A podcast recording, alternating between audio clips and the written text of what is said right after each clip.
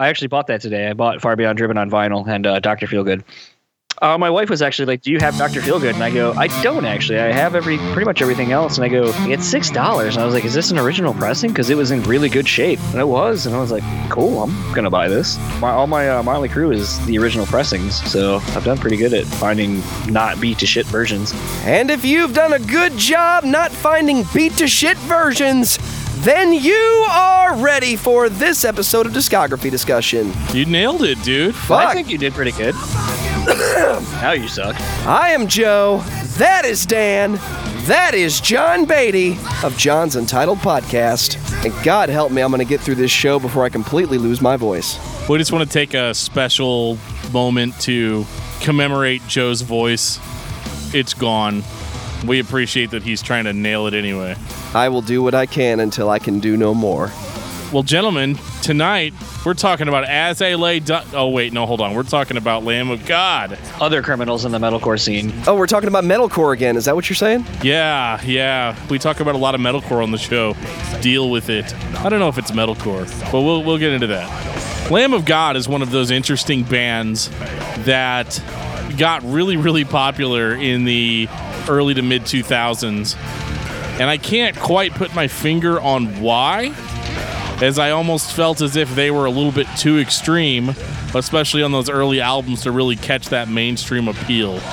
Well, before we start talking about the 11th hour, I want to take this time to say thank you to everyone for listening to the podcast. Thank you for listening and for subscribing. If you are not a subscriber, you can find everything discography discussion at discussmetal.com. We are on Google Play, iTunes, Stitcher, TuneIn Radio, so if you have an Amazon Echo or a Google Home, you have no excuse. Ask it to play the latest episode of the Discography Discussion podcast, and it will. We're also on Facebook and on Twitter at Discuss Metal. Be sure to like, favorite, and subscribe. It really helps us out. It lets us know you're listening. And now Dan is going to tell you all about five star reviews. We love five star reviews here on Discography Discussion. And if you leave us a five star review on Apple Podcasts or Facebook, we will read that review on the show. Keep them coming, guys. We really appreciate it. And now, once again, John is going to tell us all about John's Untitled podcast. It'll take a second. Usually, you guys are so much more professional than me. Dude, it's Uh, been a fucking week. It's been a week, man. That's all I have to I know. say. It, no, it's fine. It's it's been downhill since Wednesday. There's a bad name. Um, I'm writing it down. Well, for those of you who may not have uh, heard me talk about my podcast the previous two times I was on with the As I Lay Dying episode on here, go back listen to that, all four hours of it. Um, but basically, it is a podcast where I talk to a lot of musicians in the hardcore metal vein uh, about a lot of different things, and it's a it's a good time. And uh, yeah, I think if you guys are a fan of this podcast, which obviously you are because you're listening to it, uh, head over to my podcast and maybe even start with the episode I had uh, Dan on with uh, Adam from Hopes Fall, and then go back and listen to this podcast with the Hopes Fall episode. And then I had Dan and Jeff on recently talking all things louder than life. So if you would like a very incestuous back and forth relationship between discography discussion and my podcast, you can find me on basically most of the things that Joe already said. Uh, you can find me on SoundCloud, iTunes, Stitcher. I'm not on Google Play that I know of. Uh, submitted to Spotify, but I'm still waiting on that. And you can find me on Facebook, Instagram, and YouTube at John's Untitled Podcast, Twitter at John's Entitled Pod. And a website's coming soon, which no one probably will give a fuck about. But right now, you can go to pornhub.com backslash John's Untitled Podcast. Uh, or the the short link for that is Ladyboys. That's that's where you'll find me. Perfection. So Dan, tell me about Lamb of God. Lamb of God is a groove metal band. That's right, I said it. That It's a hot take right out the gate. rose to popularity in the early to mid 2000s, although they had been a band since the 90s, under the moniker of Burn the Priest. Very subtle. It's like a good Christian band, right? Right, Joe? That's all we talk about on this show, right? Is Christian bands. That's what people keep saying, even though it's entirely not true. Oh well. Lamb of God was a band that was concerned, at least early on, with brutalizing the shit out of your ears with as much of a audio assault as they could muster. Now, that being said, I think Lamb of God was a band that understood that people like to buy records that are memorable and did eventually fit that dynamic. So we're going to start this shindig off with the Burn the Priest self titled album from 1999 Jesus. is nowhere on that record. I've listened to this record a few times. I did not enjoy it. But I can definitely tell this is where Lamb of God came from. I listened to this three or four times this week because I was trying really, really, really hard to find that spark. I was trying to find that, like, this is how we got a record deal and this is how he rose to popularity. And I don't really see it on Burn the Priest. Randy Blythe, despite being probably one of the most prolific metal vocalists out now, I mean, you get Randy Blythe to guest on one of your songs. Dude, that's like having John from John's Untitled Podcast guest on your podcast. It is a big deal, okay? So let's just say that back in the Burn the Priest days, Randy's screaming and growling, or as I'm going to call them, chipmunk vocals, don't sound overly good on Burn the Priest. Now, this record is hard to categorize. I know we like to categorize things. I want to say musically, it's mostly death metal. Um, very Americanized death metal with a lot of thrash, a little bit of groove in there. I'm not gonna say metalcore because this doesn't sound like As I Lay Dying, uh, but this is uh, this is definitely there's some hardcore influence in there. Um, the early Lamb of God records are really hard to categorize because I think that they were doing their own original thing. But the only problem with the stuff on Burn the Priest was that it just wasn't overly memorable. I did find the riffs to be enjoyable for the most part. Um, kind of the punchy time signatures were kind of cool to hear. You didn't have as much groove in there as you do later on in their career. But Burn the Priest is just an extremely heavy record with subpar vocals, and the songs kind of go nowhere, if that makes sense. And I, uh, I have a lot of trouble believing that this was going to become Lamb of God as we know them now, as being, you know, the ticket seller, sold out arena, pushing fans off the stage kind of band that they became. So, um, I don't know if anybody else listened to Burn the Priest or not, but uh, To me, when I was listening to this, I thought clearly this was the group of guys that got together and didn't really know what they wanted to do yet. There's nothing memorable about it. The songs run together, the riffs are borderline generic, but I don't think this is an album that they could have avoided making.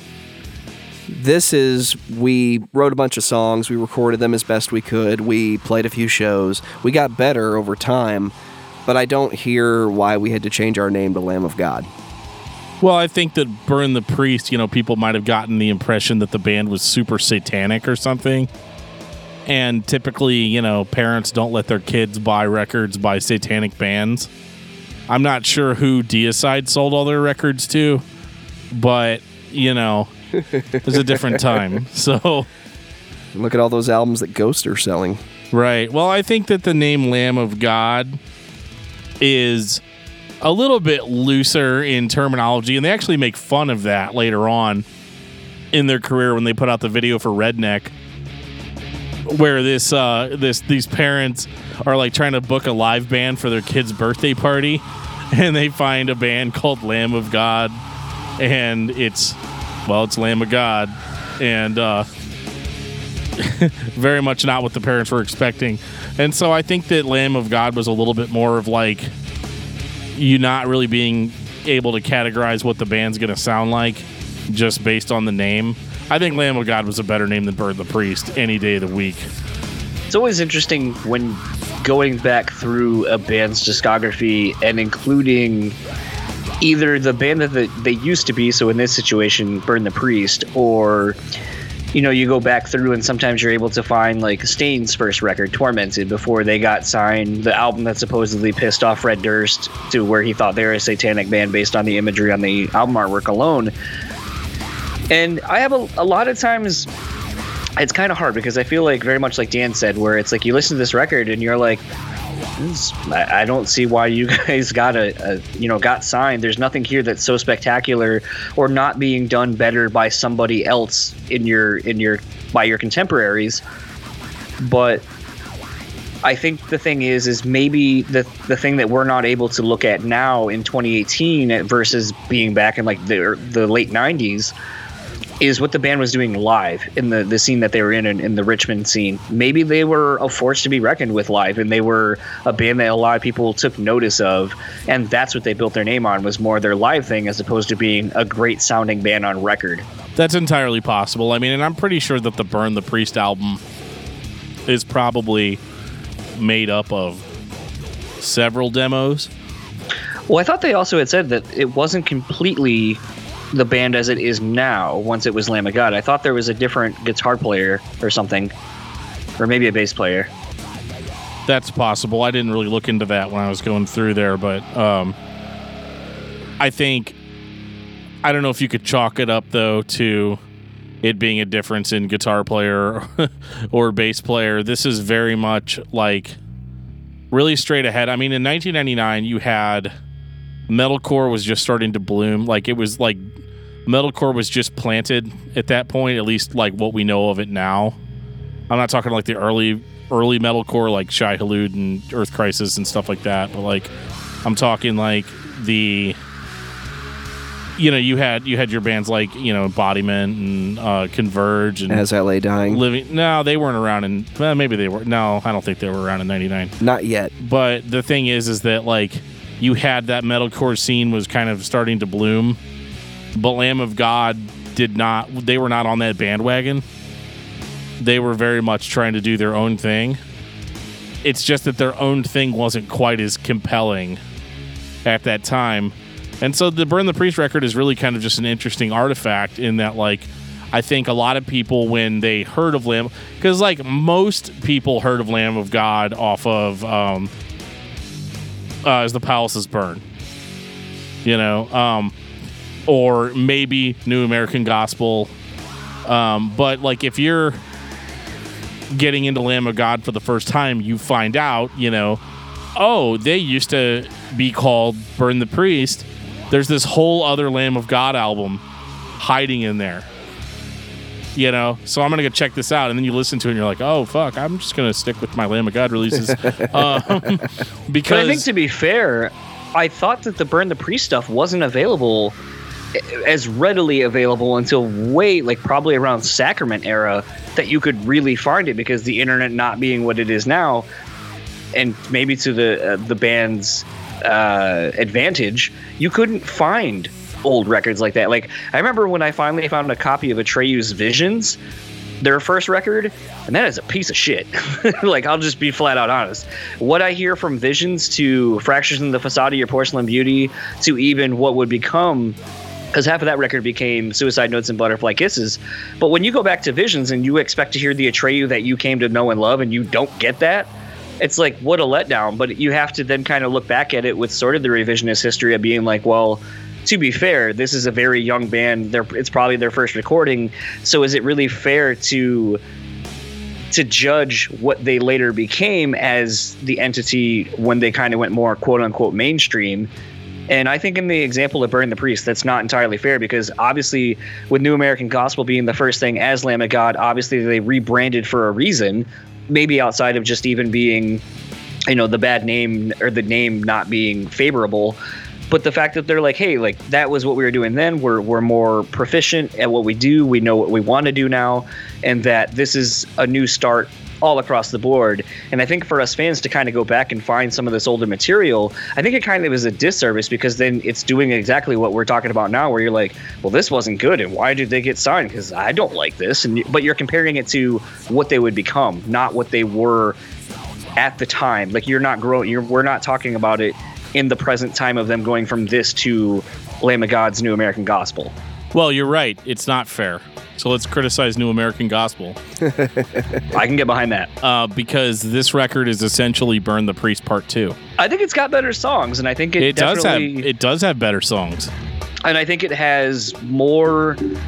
I think you know something, and if you didn't get this from when we did the As I Lay Dying thing, I'm kind of a stickler for, especially going back and listening to stuff. You know, having the hindsight to be able to do such. There's always a song that, whether you realize it in present time or looking back, there's always a couple of songs on a record where it kind of points to where the band's going. And I definitely think songs like Black Label, which I mean, that's a fucking phenomenal album opener.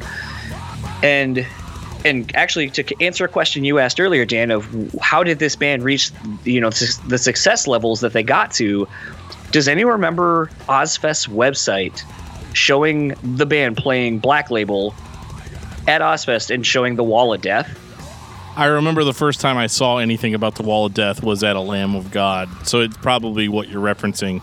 I just don't remember specifically where I saw it. And um yeah. but yeah, that was that was a big deal to, to have that kind of exposure, especially back then in 2000. People that are on the Ozzfest website are like, man, is Powerman 5000 going to be on the. You know what I mean? Like, it was not. It was nu metal still. Yeah, nobody was going into the. Uh, into it thinking like, oh well, what is this? And so to hear a band like Lamb of God, this shit had to have sounded like Nile. in, you know what I mean? Like in comparison to what most of the people were listening to. So I think there's a little bit of that spark, you know, because like I I always joke that like the best breeding breeding ground for extreme metal fans are Slipknot fans from the early 2000s, where you can tell that them being a fan of the heavier nu metal bands, like your your Slipknot and Mudvayne and all that stuff, you know, those guys were clamoring for something that was truly heavy, but just didn't necessarily know about the underground scene or didn't know about you know the early metalcore and stuff. So to see something like Lamb of God in 2000, yeah, it had to have been mind blowing because like New American Gospel is important of enough record in the sense that it is unabashedly extreme for the demographic that was hearing it. You know, they they got the big push, you know, and you know, to, to be on the Ozzfest, even if they were on second stage or, or whatever, you know, to, to have that experience for to expose people to this, like, no, this is like truly heavy music where we don't make any compromises. We don't add melodic choruses to our songs. We're not trying to get your girlfriend to check our band out either, you know, also, unless she's into that, you know, like we're not trying to be anything other than what we are, which is just a heavy band that plays technically proficient music and you know we we, we do it so well that you're gonna love it um, but as far as the actual record goes like all the promotion aside i don't think randy blythe's vocals are there yet on new american gospel and he wasn't he didn't have that iconic deep sound like his his vocals later on in their career sound almost unreal not like that they sound fake, but this they sound unreal. Like I couldn't do that. You know the way he does. Um, everything he was doing prior to uh, every everything he was doing prior as the palaces burn was kind of this like howl with a lot more um, emphasis on like the the higher pitched screams, the higher pitched growls, and I think that that sound, as interesting as it may have been in 2000 again, unfair comparison to my 2018 years. I'm like, God, these vocals are so pedestrian, like in comparison to what they would become. And so I think with New American Gospel, it's hard because this is a record that I definitely enjoy more than Burn the Priest. But whenever I listen to it, I enjoy everything I'm hearing while I'm hearing it, but it doesn't stick with me. It's hard for me, like like the Lamb of God became a band that was really good at writing riffs later on. But here on this first, the first official Lamb of God record, the riffs are good. They're kind of techie sounding. They're heavy, but they don't stick with me. They don't. They don't resonate with me. I don't. I don't get a lasting impression off of them. And um, you know, maybe I'd feel differently if I was a kid that only had five CDs. You know, but I'm I'm not. I'm a old dude with like 18 trillion CDs. So you definitely feel different if you were a young guitar player who picked this up to sit alongside, you know, Slipknot and Staind. Fair enough. And they definitely had the intensity that those other heavier nu metal bands had. So they were a shoe in for those fans. Here's the same amount of intensity, just a different style of playing. It's like hard mode. Yeah. What's interesting to me though is, and I don't. The thing too to remember that I, I that's kind of interesting in talking to you know people of our age in our, our early to mid 30s or so, and you know we got what's maybe sometimes hard in talking to people who didn't grow up when we did is the fact that the internet isn't what it is. There was no iTunes, there was no Spotify, there was not even Pandora or any of that kind of shit. We had Napster. I had I used Kazaa and LimeWire. Morpheus. Um, okay. uh, but the thing that's interesting to me is, you know, when we still bought things and there was still a buzz about a band because of the underground, as Dan was saying. The thing, honestly, how I found out about this band was the Hellfest DVD.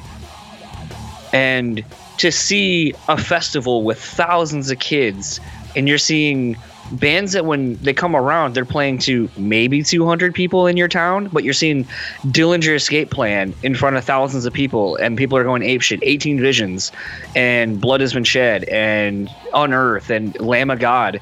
I mean, the fact that like I, I can clearly remember Willie Adler in a Chris Webber Bullets jersey on the Hellfest DVD, and while they're not a nu metal band, basketball jerseys are a total like kind of nu metal thing that then segued into kind of the hardcore outfit. But it's it's interesting to look back and be like, that was sort of the the underground groundswell for this band for me, and probably a lot of people who didn't get to see them but saw this amazing band in a live setting like i was saying earlier that they were like fuck i can kind of get past the, the tinny production on this record and I just want to like go ape shit during like Black Label, or I want to experience like Terror and Hubris in the House of Frank Pollard or whatever.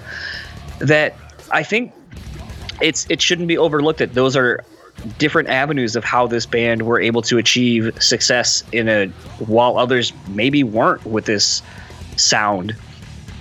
That's funny. That same Hellfest DVD that I bought when I was on the phone with you the other day at, oh, a, is uh, at a thrift store. Yeah. Um, yeah, I've actually was. So it's actually a little fresh in my mind. And um, but yeah, no, I get what you're saying though. I mean, they, everyone was on this DVD, you know, and that was like I want to say between 2000 and 2002, there was definitely a push to try to make this heavier, like this next level. And I think I think people are starting to call it the new wave of American heavy metal. It was totally that East Coast thing between bands like Killswitch. Honestly, a band that I, I love and I don't think gets enough credit. And, and I mean, I know we're talking about Lamb of God, but Blood Has Been Shed. I mean, that band still, you listen to those two records they put out are just disgustingly Dude, heavy. I have a huge boner for Blood Has Been Shed. oh my God. Like uh, it's So good. Not even not even appropriate. But like, yeah, it's they were so good. They were so heavy. But the thing is, though, is that that East Coast, that like Massachusetts, Connecticut, Virginia scene, everyone was doing. They were putting their own stamp, and obviously why it was called the new wave of American heavy metal. Everyone was kind of doing their own thing to it, and Lamb of God were, as you said, on the Burn the Priest stuff, were kind of death metal, sort of techie thrash. Like they were doing something that wasn't being done even if it wasn't as good as any of the influences maybe they had, it was still their own thing. And that's what made it interesting. And I think that's the other reason people were taking note of what they were doing. Yeah, no, they were, and like they, along with all these other bands, really there was started to be a huge push. I remember, uh, I actually just recently pulled out the 2003 Headbangers Ball compilation, which is a two disc thing. Solid. I still have it. And what's interesting about that compilation is that the first disc is all nu metal. Mostly nu metal. I think Killswitch shows up on disc one, but Was was Chimaira on the first disc or Chimaira was on the second disc. okay. And uh, it, it was Down Again. That was the song that was on for Chimaira. Yeah. And uh, I'll tell you what, like, that is such an interesting compilation because it was almost like you ever see the movie Star Trek Generations? Sadly, yes. Well, it was kind of that was kind of like a passing the torch kind of movie. Right. where they were passing the torch from the old Star Trek to the next generation. Um, that's very much what this 2003 Headbangers Ball compilation was, as far as I could see, because you've got disc one's got um, Moto Grader. Motograter. Uh, it's got. It, I thought Motograter was on disc two. I thought they were on disc one because they were at the tail on- end of the nu metal. Yeah, Whatever. Joe can look that but up. they did. They, I don't think they actually categorized it as that, but that's how it looks overall, plus or minus a couple of bands on each side. But like you had, uh, I think Spineshank was on disc one, Cold was on disc one, Staind was on disc one, um, Godsmack leads it off, and uh, you know you had all the Deftones was on there. Good like, choice. Every everybody was Wait, on did you there. just call them Deftoneses? Yeah, maybe. I don't know. I'm drunk. so th- there was that. And then there was, uh, but then you look at disc two, and disc two is like, Shadows starts Fall. off, starts off with Ruin by Yeah. Lamb of God. Like, it's like, no, bitches. This is the way it is now. You know? And that, I remember that being a really influential song. It's, you know, I bought uh, As the Palaces Burn, you know, immediately after hearing that song. You know? And but I mean it's like Lamb of God, Arch Enemy, In Flames, Chimaira, 18 Visions, DevilDriver, Sworn Enemy, 36 Crazy Fists, Demon Hunter, Mastodon, Motograter, that's on disc two. Uh, and then you know, Poison the Well, Soilwork, Unearth, As I Lay Dying. It's like, yeah, guys, this is from here on out, this is the way it's gonna be. you know. And then a weird Cradle of Filth song is on there too. But uh Mannequin by Cradle of Filth, if you're into that sort of thing. It's really weird to think back too around that time about how compilations could build a band. Absolutely. Because I mean, between the Ozzfest Live compilations, the the compilation like you're talking about, the Headbangers Balls, the you know, like I think Hot Topic even used to do compilations as well. Yeah, and they did. it's just it's really interesting that that's kind of a lost thing. That was our fucking shuffle. now it's a Spotify yeah, that's true. It's playlist. very true. Now it's a playlist. It downloaded this Very true. playlist, you know, like, but uh, it was just interesting, you know, that that that that you had that, and I think I think the promotion on compilations and stuff really kind of like Lamb of God was thrown in a lot of the times with your Killswitch Engage. You know, you like your your more mainstream Melodic. sounding metalcore bands. Yeah. Yeah. And so I think Lamb of God just kind of got shoot in there. And even though they were extreme, you know, like I don't think.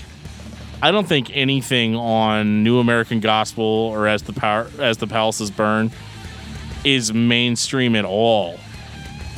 Like I, I, I don't hear it. I don't hear anything. I don't hear any musical decisions that were made with that in mind. It's weird that you say that though, because I mean, you look at a song like "Ruin," and I mean, that's that's a bona fide hit in in metal standards now. You even look at you know a song. Shit, I'm trying to think of what it is. Is it uh, Eleventh Hour? I think is the other. Like it's a it's a single, and like you know that's that's kind of the weird thing is like you go back and listen to.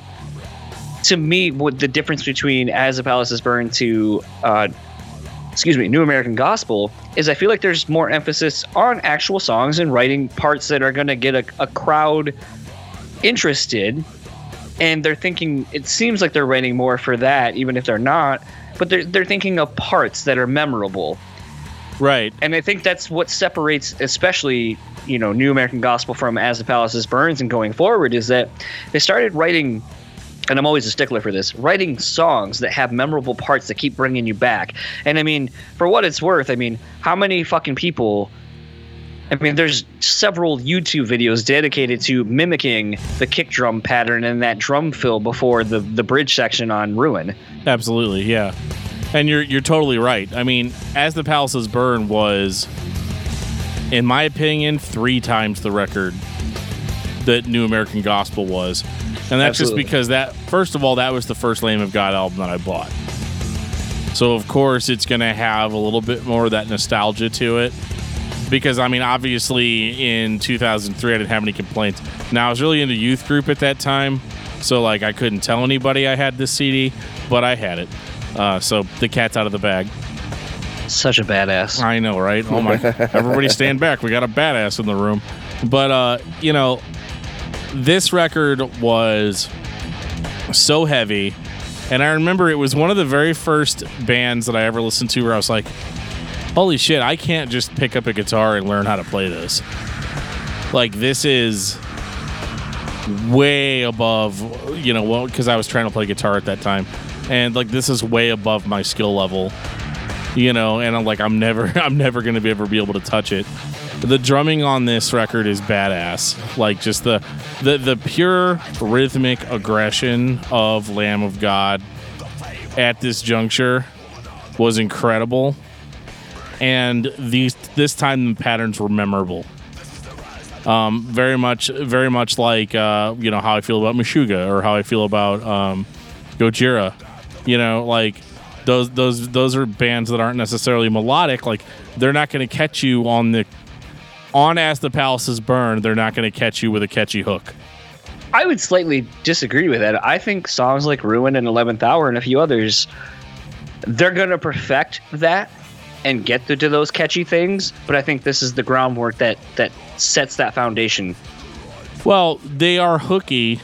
Like there are hooks that will get stuck in your head, but they're not. What I'm trying to say is they're not the traditional hooks. They're not like the type of hooks that like you would you would associate with a band that was trying to get radio play. Now, a fan of Slipknot would latch on to this type of Totally. music Oh yeah, because they're used to the hook being the extreme outburst. Yeah. And that's kind of what I meant when I when I said earlier about how they were in the right market to catch on because they were different. They were technically proficient, and they had a little bit of classic metal through in at the very end.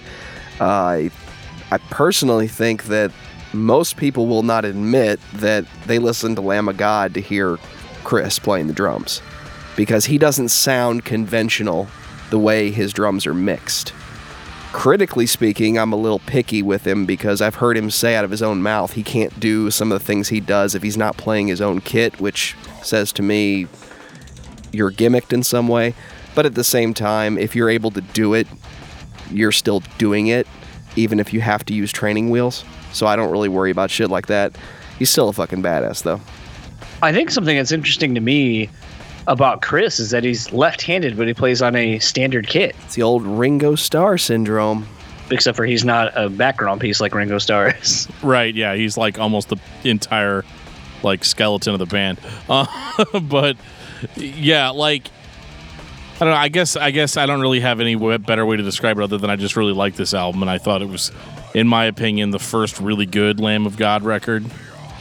And Randy's vocals are finally there. Getting there. Getting there. He does get better after this, but this was the first time where I was like, I can really take this seriously. Because, like, dude, there's some shit on Burn the Priest where he's just like, I don't know. Is it? I said, like, little one second vocal bursts and shit. Like, like really, like, dumb shit that, like, you shouldn't do as an extreme vocalist. Whereas on As the Palaces Burn, he matches the actual rhythms of the songs better. Um, he's one of the few hard vocalists that actually uses his voice as a percussive instrument, which I really like. And um, you know, I just I really liked it. I really liked his tone and just how like precise and easy to understand he became. I think a lot of that though is too is you're looking at a band that's still very young from as for all intents and purposes, honestly, I feel like New American Gospel is still basically a, a, a slightly better sounding demo. They're Like, still burn still- the priest on that record, basically. Yeah, it's it's still really raw. I think it was a band that they someone signed. I forget who. I think it was Prosthetic signed to them, or signed them, and you know gave them a little bit of money to, you know, make a new record. But to me, it isn't until you get to a New American Gospel where there's a little bit of money thrown into it. I'm sorry, uh, As Palace is Burned that has a little bit of money thrown into it. However, I don't know if this is where we want to get into this on because I want to talk about this for a hot second. And, and if we want to talk about it later when it comes up in the timeline, that's fine. But the re-recording and and how Devin Townsend handled the recording of this record, that I think kind of is, it's it's a gift and a curse, I think, on how we listen to this record in its initial state. Because if you went back and watched the 10 year documentary on As the Palaces Burns, he went in going like, yeah, I just took the gig. I didn't listen to anything. I didn't really do my homework, and then I showed up, and I was like, oh fuck, like this band, I, I, I kind of uh, out of my element here. I don't, I, I wasn't adequately prepared, and then you know the hard drive issues when he went to send everything back, and just a lot of the the issues surrounding the actual recording of this record. I think they went back and re-recorded this record very quickly because they had to fix what he lost, and so once all of that's been kind of out there, I kind of have looked at this album in a completely different light, and I don't know if either of you two have, in light of all that information. To be honest with you, I didn't really, um, I didn't even know that happened. Uh, but uh, this is where my nerdom of watching documentaries right, and DVDs right. either is a hindrance or a help. No, that's okay. I didn't know that, um, so I guess I don't really have an opinion on it because I, I just know what what what, what we have. Well, know? have you listened to the re-recorded version that Josh Wilbur, who's been doing most of Lamb of God's new stuff, have you listened to that version of As the Palaces Burns? I have not.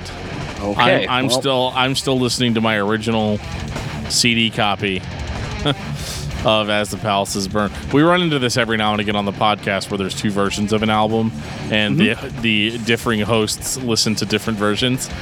So, uh, you know, I don't know. I'll have to. I'll definitely be listening to that re-record on the way home. Then, Yeah, there Uh, is a 10th anniversary edition which has the re-recorded, remastered. It's labeled as both versions of the songs. I don't know a whole lot about it other than yes, Devin Townsend was involved at one point, and I thought that was really strange because wasn't he one of the original guest musicians on one of the songs? And I want to say it's a Devil in God's Country. Or was that just on the remaster that that was his only surviving track? Uh, well, it shows on the the re-recording that it's a remix of that. But uh, to be fair, the A Devil in God's Country is on the original version as well. Um, the weird thing is, is it, in in the documentary of the the 10 year anniversary, because they did a documentary about the whole thing, and then obviously it was a, a big preamble for being, hey, we we remix and remastered this record. Here it is. Um, because some people, I guess, bitched about how shitty "As the Palaces Burn" sounds, which i you know it kind of gets into this weird territory of you know people falling in love with the record the way it is because of how raw it is and so on and so forth but then it goes into this whole thing of like well when you shine it up and put some new produ- current production on it does it really make it better or does it kind of take the does the sheen of the newness of it kind of take away from what made the songs great in their raw state? And to be honest i, I, I like both versions because you know ruin sounds great and to hear a, a modern version of that record stacked against what would become the rest of the band's discography th- recorded and produced and mixed and all that by the same person it makes it sound more there's more continuity now with that record being redone. However i remember like dan was saying this was re- this was the first record i bought of the bands when it first came out because you know ruin was so good and so hooky for me that when i went and bought this record i still have memories attached to this record as it sounds in its original state. So it's kind of a little bit hard to say I like one over the other because I think they're both great for what they are and what they offer. But I didn't know if either of you two had watched that documentary when it had first come out a while ago, or if you really had listened to both versions of the records to be able to kind of break those down a little bit between the two. Sometimes bands do re records. I know Motorhead re recorded Ace of Spades. And is it better? Do I care? Look at this. I have two versions of Ace of Spades. I don't feel like, and again, I haven't listened to it, but I don't feel like a re record ever makes something better. Just taking the same songs and putting modern production on it, that can make it better if you had a good source and it was just mixed badly. But nothing in me wants to hear a remixed Def Leppard photograph. I don't want to hear that. I don't need British Steel to be remastered to enjoy it better. But a good comparison that I know Dan can comment on is is the re-recorded All Else Failed by Zao better than the original? No, First of all, it doesn't have all the same tracks. So, like, that's a, a huge fucking mistake. Um, it only has eight songs versus the original's 10 songs. Secondly, no, it's not even made by the same members of the band that recorded the first All Else Failed. So, like, it was a cash grab record. They've, they've made no bones about that. So why did Lamb of God have to re-record Well, I'm not their seminal necessarily. record? I'm not necessarily sure they had to re-record the whole thing. I think there's just like little fill-in spots that needed to be re-recorded. Because as I would, to, and to point to that, uh, I believe the whole thing was that, like I said, Devin Townsend lost chunks of the record, and so I think they, at the time of the, them recording the record, the band had to come back in and basically re-record the parts of songs of the songs that were lost. And then I think on this remaster remix of the record, I think maybe they came in and maybe redid some, excuse me, some pieces, not entire songs. okay, yeah, I'm glad to have that clarity there because I wasn't sure. Come clarity. No, don't don't trigger me. Get it? They like triggers. Get it? Oh, I get it.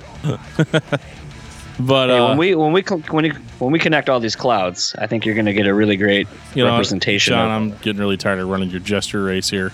So, hey, Clayman, shut up. yeah, whatever. So, Refuse, resist. Wrong band. wrong Sorry. band, wrong band. So, Better off dead. so then in right, 2004, they released an album called Ashes of the Wake. That was about the critical reception they got to. My personal opinion, not as good as As the Palaces Burn.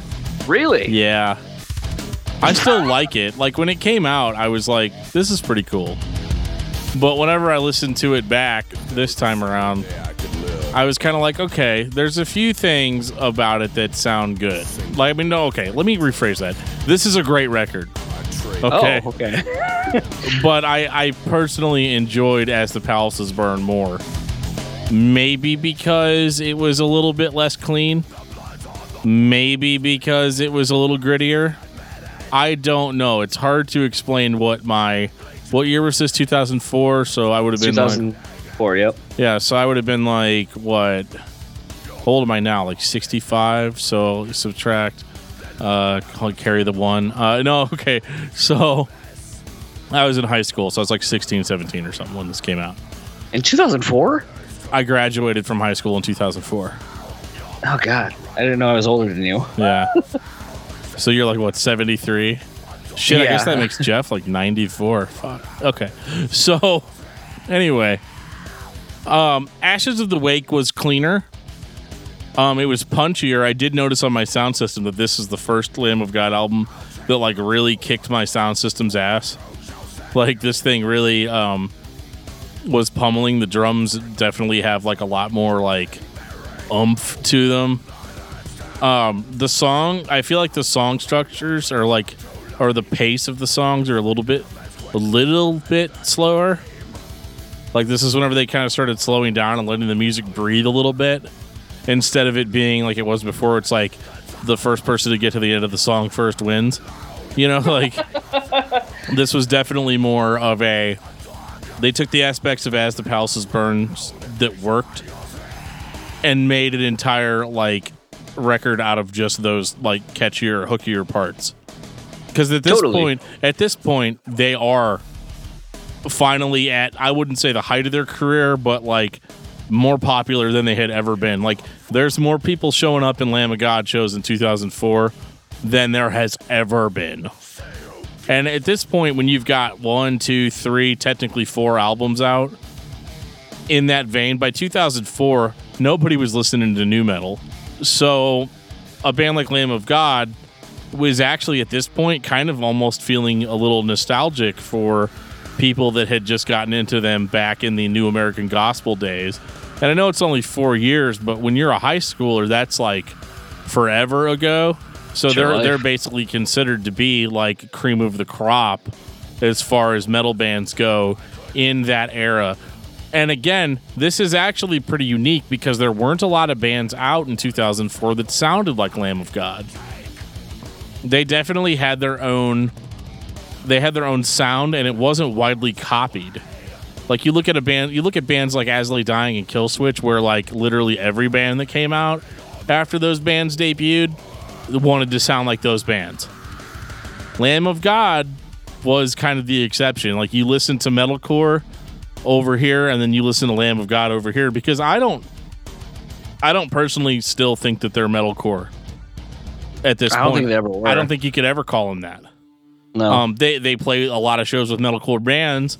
It's kind of like how Roach Coach is doing that, like who's the Papa thing right now, where they're like you trying to decide who was a direct influencer of nu metal versus who was just associated.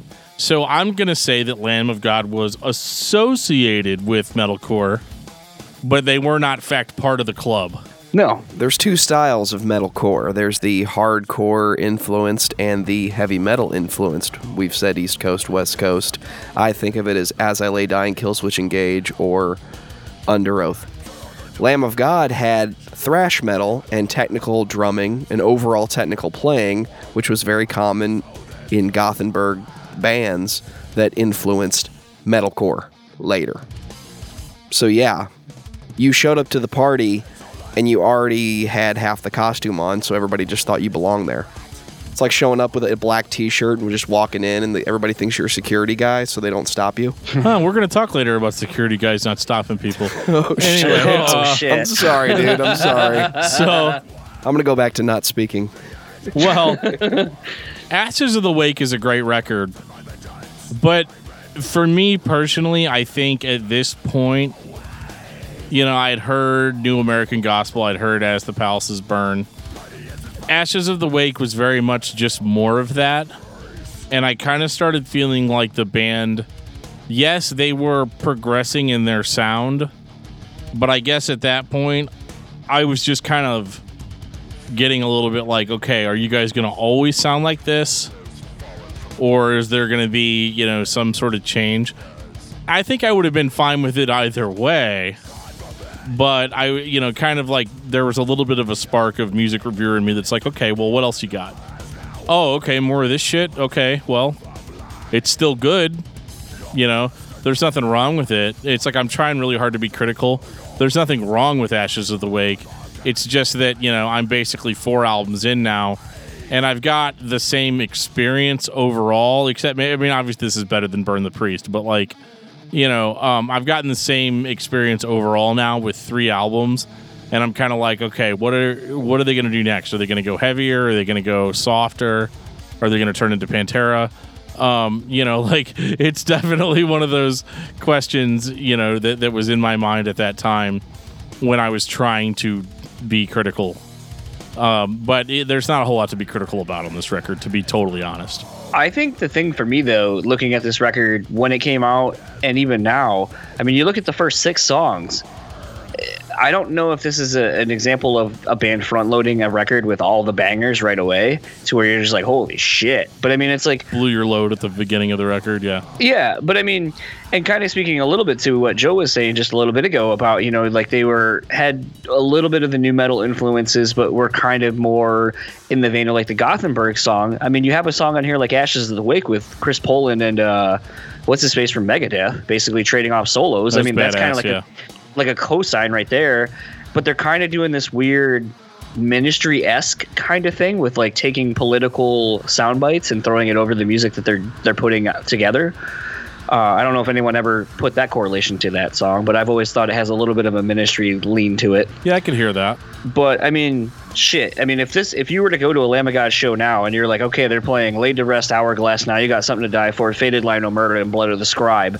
Most people are probably gonna be like, fuck yeah, bring that on, more Damn. of it, please. Yeah. And I think that's a, an attestament to like this album. Yeah, it, it it lost a little bit of its rawness and is more polished overall. But I think as a whole, you're starting to see and I'll probably talk more about this on the next record uh, when we get to Sacrament. But you know, one of Mark Morton's bigger influences that he said is Beatles because he likes song structures. He likes songs, not parts, songs.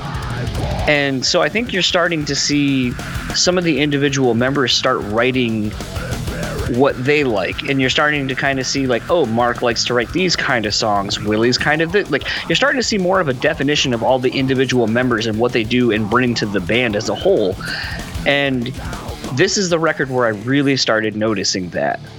And it's it's really interesting too like randy is getting a little bit better. He gets better every record as we go. And sometimes that's not always something we see with a lot of bands. That as you keep going everybody's progressing and doing something especially the vocalist adding new nuances to what they do. It's usually like you've been saying like that's more of the same. I'm used to this. Now what? Yeah, and he, you know, he added like talking parts and, you know, a lot of that stuff. And I thought that it was just really cool to hear him progress. And like one of the things I like about Randy Blythe's vocals the most is that he's really easy to understand for a metal vocalist. Like it's so easy to take to take the vocals in a full rasp direction or, you know, go ultra deep guttural and he does do a pretty good deep guttural voice, but for whatever reason, when he enunciates, he enunciates so well, you could pretty much pick up the lyrical content just by listening to it. You don't have to like pull out the lyric sheet all the time. I mean, it's not like 100% at this point in their career, but a lot of that stuff is going to be fixed on their 2006 album Sacrament. Here we go. So, John, tell us about Sacrament. Sacrament, honestly, is probably my favorite Lamb of God record, start to finish. And I don't know if that's a if that's a bold statement or a common sentiment with Lamb of God fans. To me, the band, and I know a lot of times on your podcast, you guys don't really necessarily get into production per se or who they're working with, but this is a record after watching the documentary that came along with it, where I think working with Machine, who had done, you know, the uh, the Gutter Phenomenon by Etid and, and a lot of like kind of seminal records for a lot of bands and kind of helping a band find their their sound and kind of defining it. I think this redefined what Lamb of God was for a lot of people in the the traditional metal scene at that point. I think it separated them as far as the songs. Like you have a song like Redneck, which is an undeniable crossover hit. Uh, I don't that we would disagree with that. Like it is a song that took them into the mainstream where they had never had a song like that before. Yeah, I mean, this record was so different that it could be polarizing because, like I was saying on the previous record, that, like, okay, guys, you've got four albums and you're doing the same shit again. This was not the case on Sacrament. This was. Okay, guys, you want you want to hear you guys want to hear the new shit, you know, like, and uh, there's so much more melodic lead guitar work going on on this record than we've ever had on a Lamb of God release, and I really appreciated that. Um, the the melodies, the songs are hooky again, or not ever, not really again, but like for the first time, hooky in a way where like you actually have like semblances of real choruses, and you have you know. You have really cool parts that are repeated. You know, like we complain a lot about bands that will play something really cool for 15 seconds and then never play it again um, Lamb of God really, you know, uh, they they had to, you know, they again they had to have been working with somebody phenomenal because it really redefined the Lamb of God sound for the rest of their career. Now, let's travel back to 2006. Me, the first time I heard Redneck. Ladies and gentlemen, 2006 Dan. Oh my God! Did you guys hear that new Zao record? Anyway, uh, so it's kind of like wait, it's kind of like 2018, Dan. Anyway, uh, so what's interesting about Redneck is that like I was not expecting this. I really hadn't been that up and up on Lamb of God in a while. Did So this like feel like a Mudvayne situation to you with this determined? was weird to me. yeah, well, I mean, yeah, because like Walk with Me in Hell, like it's a banger, you know. But like Redneck, in light of recent of recent events, I am not going to go full on anti Pantera mode. I was very taken aback by Redneck because the first time I heard it, I, I saw the video. I was just up late one night. It was on like Headbangers Ball or Uranium or whatever, you know, was on the TV. they the played TV this on the Spice Channel. On the Spice Channel. Yeah.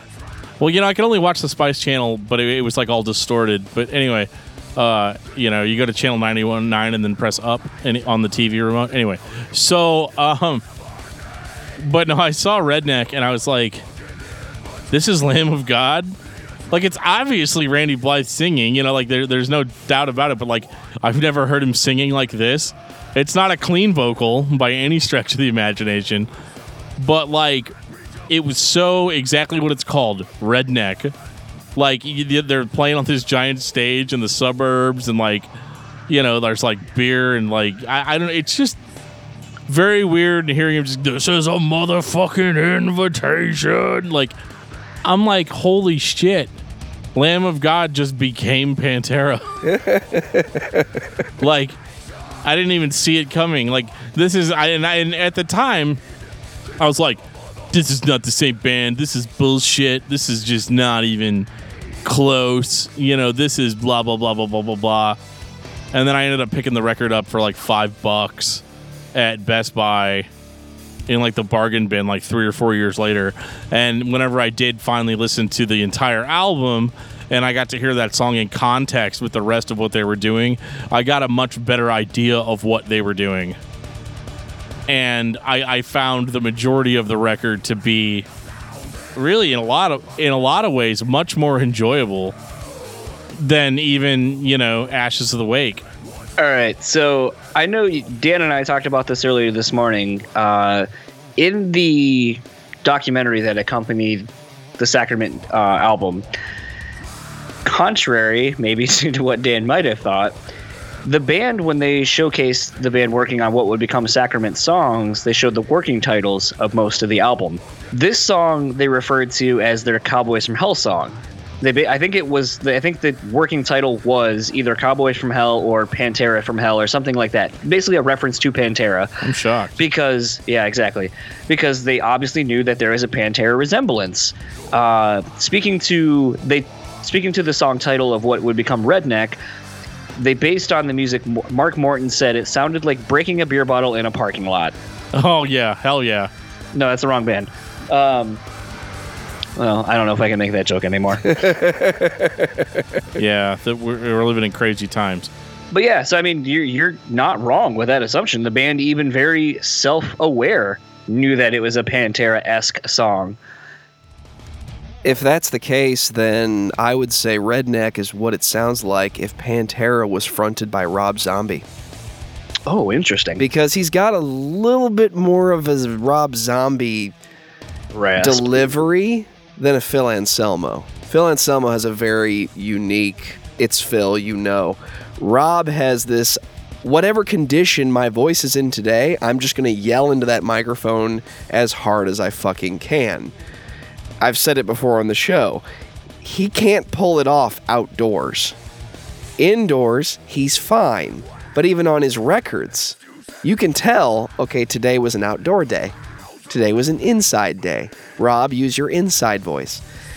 And I always listen to Redneck and I think, okay, so if we didn't have Damageplan, if Pantera had gone on with a different vocalist and that vocalist happened to be Rob Zombie, I think this is what it would have sounded like. I mean, that's not entirely wrong at all. But I don't know if Rob Zombie would have been the first name that came to my mind. No, he's too much of a control freak. I got more of a Godsmack vibe from the vocals, to be honest. But um, it, so yeah, the, obviously that song turned me off, right? Because everybody knows how I am with Pantera and stuff that sounds like Pantera. Luckily for me, that's really kind of the only song on the record that sounds like that. Really, you know, like. But it's great for them because it really like if they weren't a household name before that song, they definitely were now. I mean, this is a song for rednecks. Like people are going to listen to that song and be like, "Holy shit! I get a fucking Lamb of I God got my Bud tattoo." Light. Yeah, I get my Lamb of God. Oh my God! I gotta go talk to Billy, who's two trailers over. Like, holy shit, he's gonna fully, he's gonna freak out. You know, like this shit is crazy. You need to hear this band's old shit. Now that man is some serious fucking heavy metal. You know, like, and uh, yeah, there's a place for people like that in the metal scene. But uh, you know, this record though, really much more melodic than anything we'd gotten from Lamb of God before. The guitar leads alone are awesome. the band isn't trying to go a million miles a, a minute. They're actually like trying to really showcase what they've got going on, and they really were able to pull off some pretty good groove on this record. With Definitely. the exception of Redneck, they pulled off being a heavy groove metal band that didn't necessarily sound like Pantera. They sounded like Lamb of God. Like it was a it was a redefinition, and I think it worked really well for them. And I know this is when the fan base really divided. I think there were a lot of people like me that heard Redneck and were like, "Fuck this band," you know. Like, I think I think there was a little bit of outrage, but they're they're playing to a different audience now, or at least to a much wider audience than they ever had before. I think the diehard Lamb of God fans dug it and appreciated it. But you know, all anybody that was just there for the you know medical metalcore association is checked out at that point.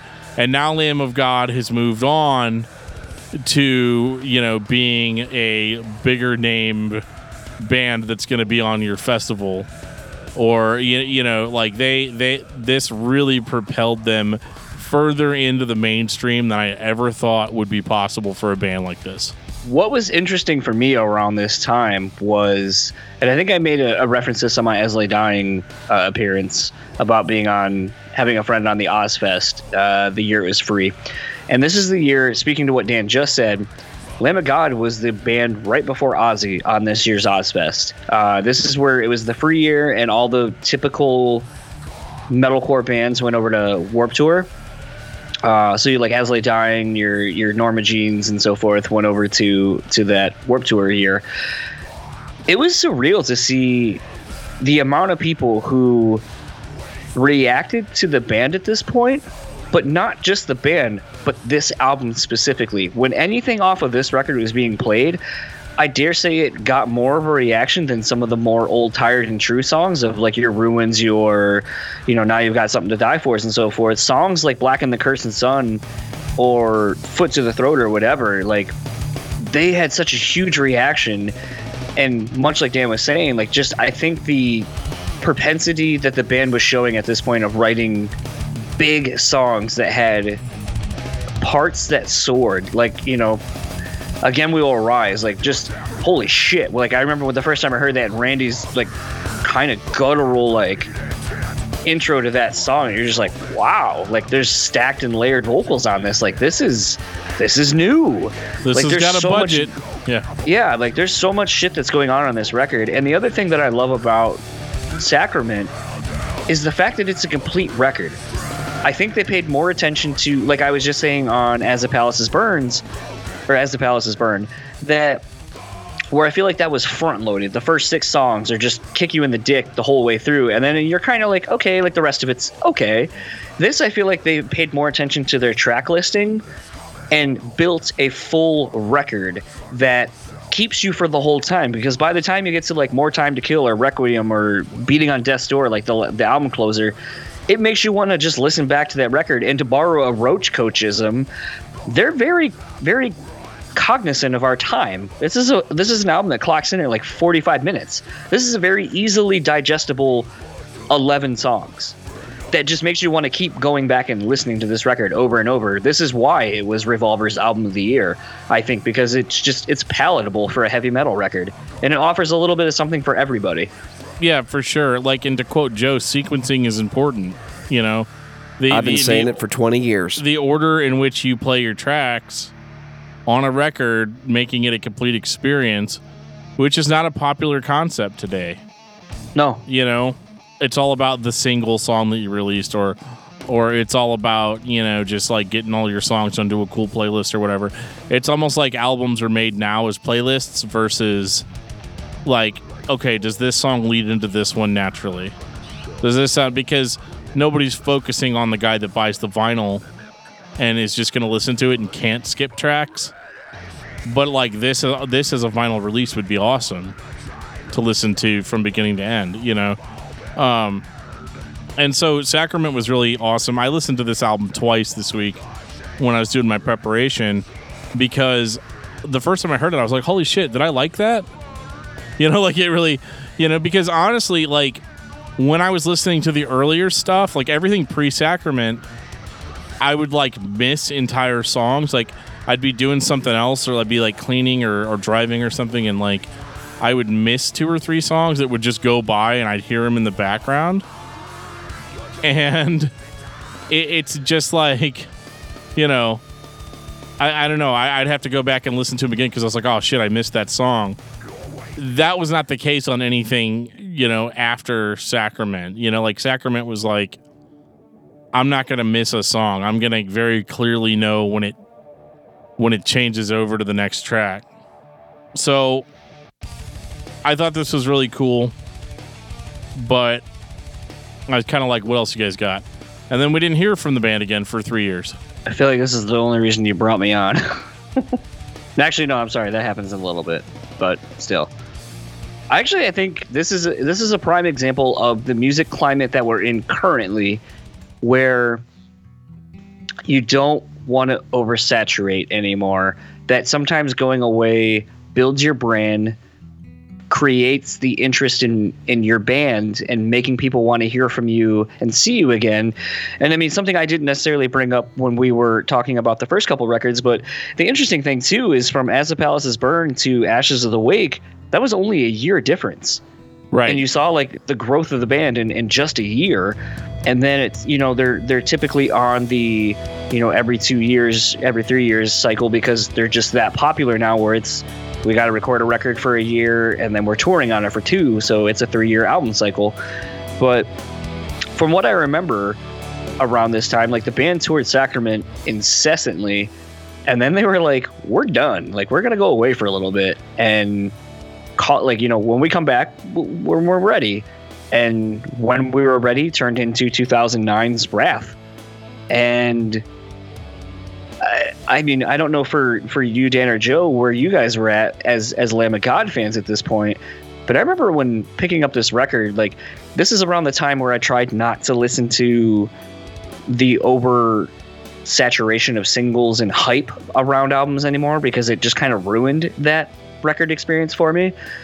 But I remember when hearing Set to Fail, and I was like, this sounds like the continuation of a band that's trying to grow from what they did and what succeeded on Sacrament and taking it to the next level. And once again, Randy's vocals right out the gate. You're just you're seeing everything that he's learned how to do showcased to perfection. I can agree with that, especially vocally. The thing that I'm the most, I don't know, uh, that the vocals are the thing I like the most about this record. What I don't like is I kind of feel like some of the riffing, and again, this is just being critical because that's what we do.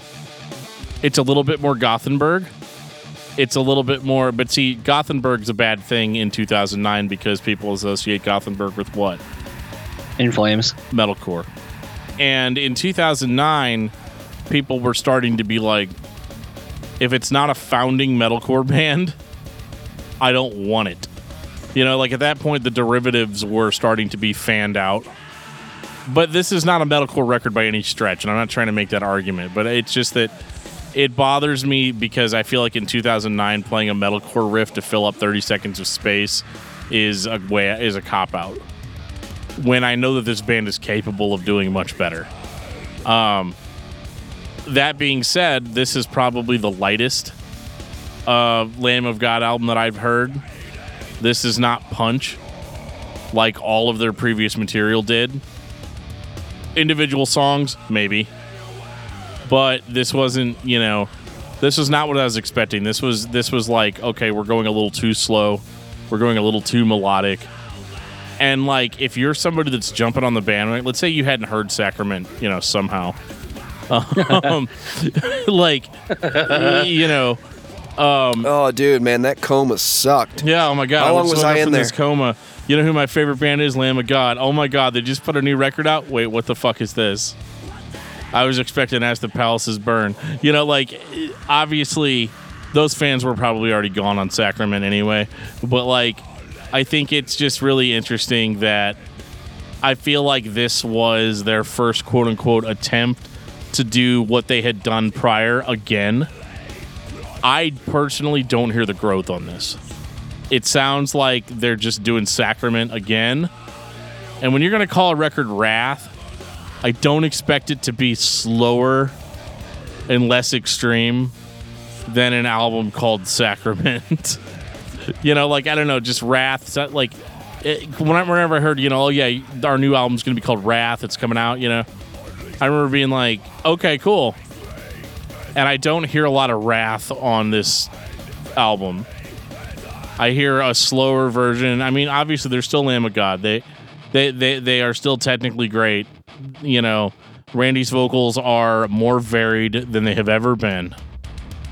But this one just did not connect with me on, on the level that, that really all their previous material did. I think for me, hearing songs like Grace, I don't know that we could have ever heard a song like this without where they were on the album previous. And to me, while I, I agree, this is like this isn't on the level as, as Sacrament as far as just being a, an album cons- as a whole that I really love. Some of the shining moments off of this record, like a Grace, like with the you know acoustic interlude kind of thing into what would become the main riff, or you know, Fake Messiah, like Randy's vocals on that are, are really fucking good. And I even think, you know, kind of like I was saying about the last couple records, I think there's some really good songs at the end of this record that kind of make it more enjoyable. They're growers for sure. It takes excuse me, it takes a little bit of time for the songs to kind of really find their way. But I think like a song like Choke Sermon or, or Reclamation, I think are really good. And initially when I first gave the album the first few spins, I was like, eh, you know, I'm not really feeling this. Like it's kind of a letdown. But as I've sat with this record over the last handful of years and, and kind of gone back to it, I tend to find that there's a lot more in it that I like. That I don't know if it's just me as a as a listener growing to like the things about it and understanding what they were doing, or if it's more that the songs were good and it just you know they knew they were writing good songs. It was just going to take a little bit for the fans to catch up to what they were doing and at the time. The first time I heard it, the last time I heard it, I've thought the same thing. I don't understand why a band that previously had nothing but pedal to the metal, driving songs that have no bullshit. Just the song starts, the song ends. I don't understand why we now have intros and little fake outs. I don't know why they need that. My first thought was are they trying to do like an Opeth thing, or is this just like we're trying to be a little more creative and a little more atmospheric and we're playing a joke on the fans where no, it's still Lamb of God. We're still going to go 117,000 miles per hour.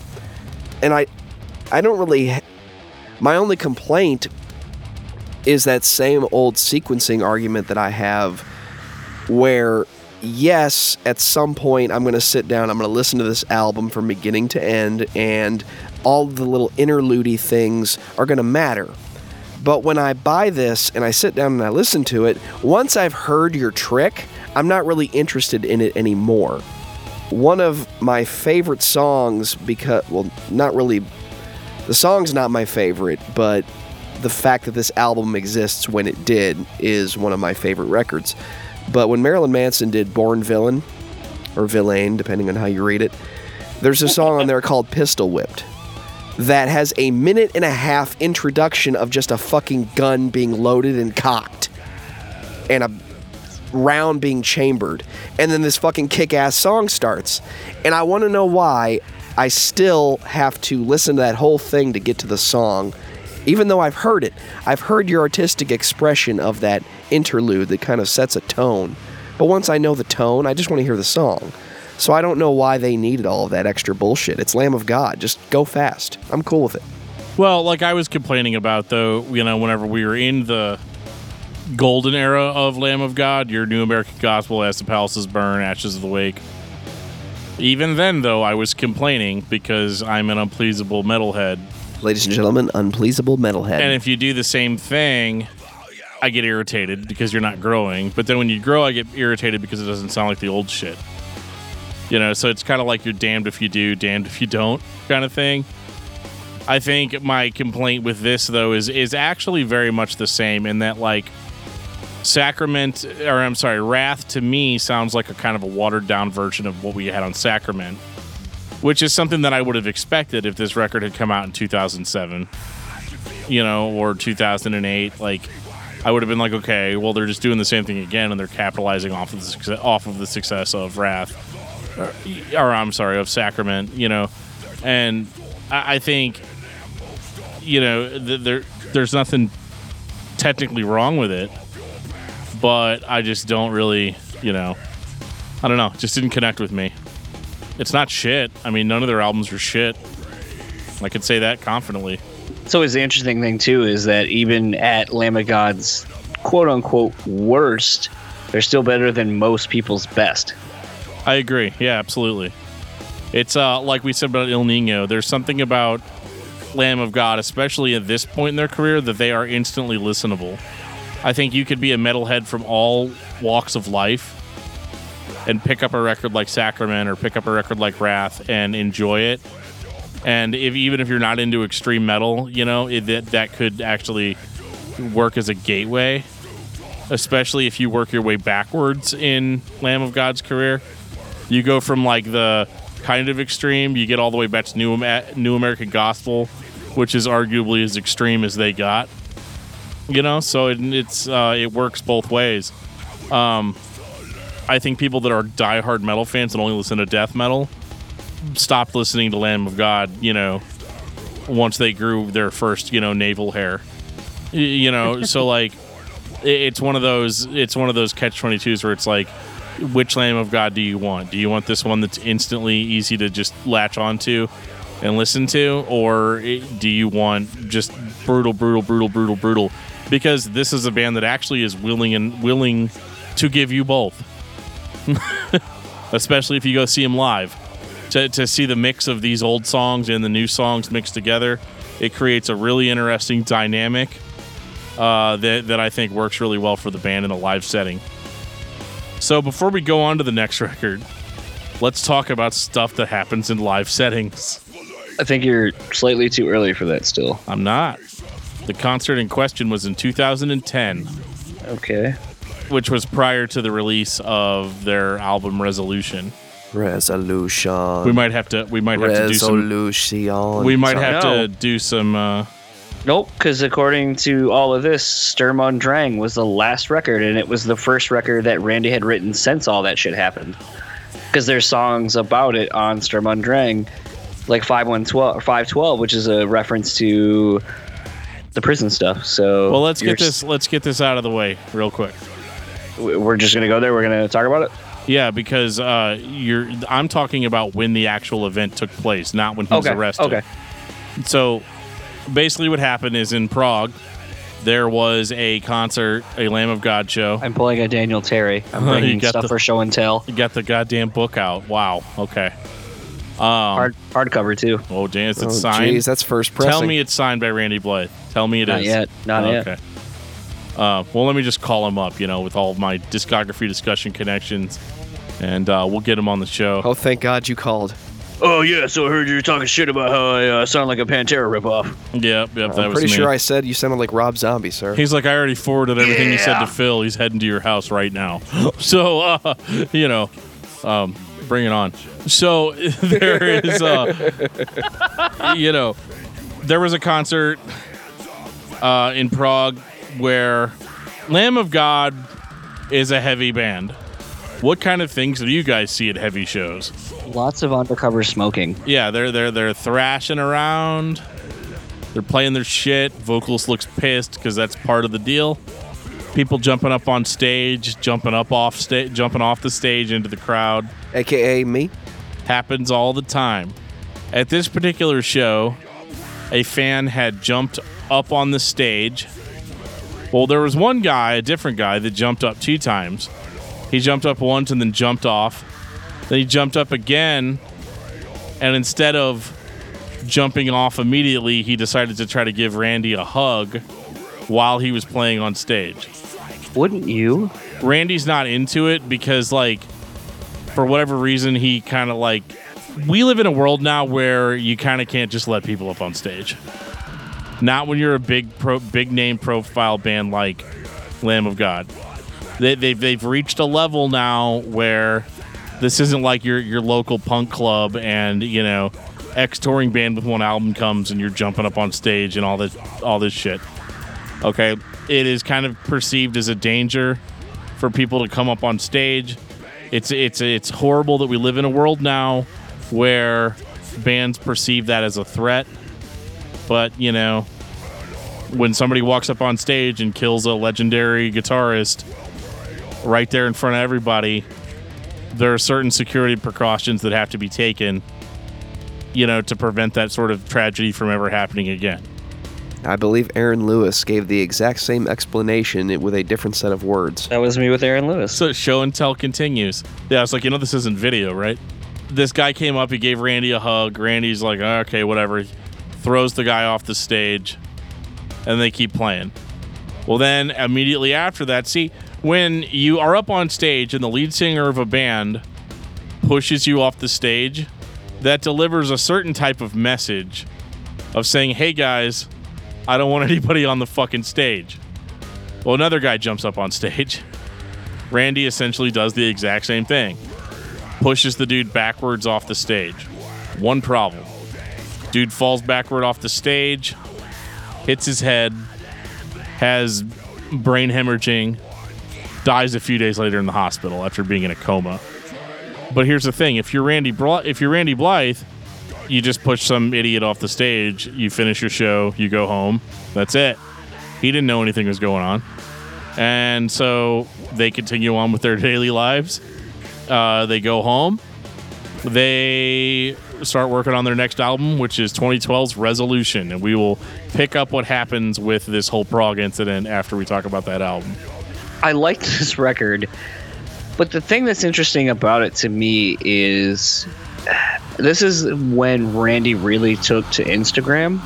Uh, so much so that I remember him and I making reference to Swayze Week that we just were talking because he was obsessed with Patrick Swayze for some reason. Uh, I think Who it was when he got into surfing. So he was talking about like Roadhouse and uh, Point Break and all that kind of stuff, and we were talking about weird Patrick Swayze Point Break riding surfboard inspired tattoos and so forth. Uh, but all that aside, I remember the band recording this on a remote island, and just a lot of like, I think it was this record, and then Randy just kind of being very, you know, this is like the tranquil Randy. I'm I'm growing my dreads, Randy, and sometimes I wonder when a metal band gets to this part of their career where you know they don't they got money and, and before the events of what you just said are about to happen to the band financially but i wonder if this is a record where you know you're what six one two This is album four- seven. okay album seven. You're seven albums in. You're over a decade into your career. That this isn't the the the, the layup record. I feel like this is a layup from the band. It's got everything we want. It's going to appease fans new and old but there's nothing that's pushing it not like it was when sacrament came out where you're like wow this band's really going down some new interesting territories to me this is basically wrath part 2 You showed up at your job yeah and you clocked in, you did your job. Nobody can really complain about your work performance. But you didn't wake up that morning being like, holy shit, I'm going to get so much done at work today. this was, okay, well, it's been three years. I guess we need to put something out, you know? All right, guys, what do you guys got? Well, you know, this is pretty cool. Oh, yeah, I like the groove on that. Yeah, I like, man, what's this one called? Oh, this is Straight for the Sun. This is like a really slow, you know, almost doom metal, like really slow track. I'm gonna throw some vocal, some brutal vocals over it, you know, really get people in the mood for what Lamb of God's all about, you know. And we're basically just gonna do the same shit we've been doing since 2006. Anybody got a problem with that? Nobody had a problem with that. Damn right we didn't. well, I mean, it's like I was saying too, though. I think this is uh, at their quote unquote kind of worst. They're still better than almost everyone at their best. they're a professional band with a budget, a good studio, and good ideas. But that definitely doesn't have the immediacy that the band used to have. Uh, and a very similar thing happened to Mudvayne later on in their career. You know what I mean? Like, no, I'm not saying that it's as bad as what Mudvayne put out, but what I am saying is that like it's it's a slower. We're, we're, we're in the more laid back Lamb of God now, and that's where we're gonna be. We're never going back to as the palaces burn. We're not even going back to Ashes of the Wake. We're not really even going back to Sacrament, which, despite being a stylistic change, was still just as aggressive and just as uh, just as ballsy and straight ahead as, um, you know, as Ashes of the Wake that came before it. They were just kind of changing direction a little bit. But it's kind of one of those things where, like, you know, six years ago, you guys did something really cool and new but you're doing it again in 2012, but it's not new anymore. It might still be cool, but it's not it's not pushing. And I don't think a band seven albums into their career has to be innovative. You know, they're certainly not obligated to to redefine metal every time they fucking put a record out. Nobody can live up to that expectation. Gojira. Gojira can live up to that expectation, but not very many. But if, but eventually, in ten years, we might be sitting here and being like, "Oh fuck, it's another Gojira album." Nothing wrong with it, but you know, or maybe not. I don't know. But what I'm saying, what I am saying is that like, yes, they could be innovative, but they don't have to be. And if if your expectation is for a band that's been around since 1999 in 2012 to still be as immediate and interesting as they were back in the early 2000s, it's a it's a pipe dream. So yeah, I'm not to run out. I'm not to buy Resolution. I'm to stream it on Spotify, or I'm to, you know, it's not really um, a record that I'm to just sit there and listen to until I get it. You know, it's just like yeah, it's pretty cool. There's a couple of bangers on there, but it's not like they're not like the bangers of yesteryear. They're just kind of okay. If you're a ho- if you're a hardcore Lamb of God junkie, you're gonna like this record just like you've liked the last three not going to have any issues with it. And that's all I really have to say about Resolution. It's not really like, you know, it probably sold plenty of copies, um, but you're not widening your audience at this point. You're just on a plateau. You you've reached the level of success that you're going to reach, and I do I, I wholeheartedly believe that. I don't think that Lamb of God is going to suddenly become a household name again, or you know be you know super important as far as like innovative stuff goes. You know? But you know, what if they fucking sold out and put out a deathcore record after that? Like that wouldn't be a good move either. So like what do you really what do you really expect the band to do? They're going to show up for work. They're going to do their job. And you're going to be fine with it. And for the most part, I was fine with it, but um, it's not a record that I'm that I'm going to be returning to very often if I want to hear a Lamb of God record that sounds like Resolution, I'm going to go listen to Sacrament, dude.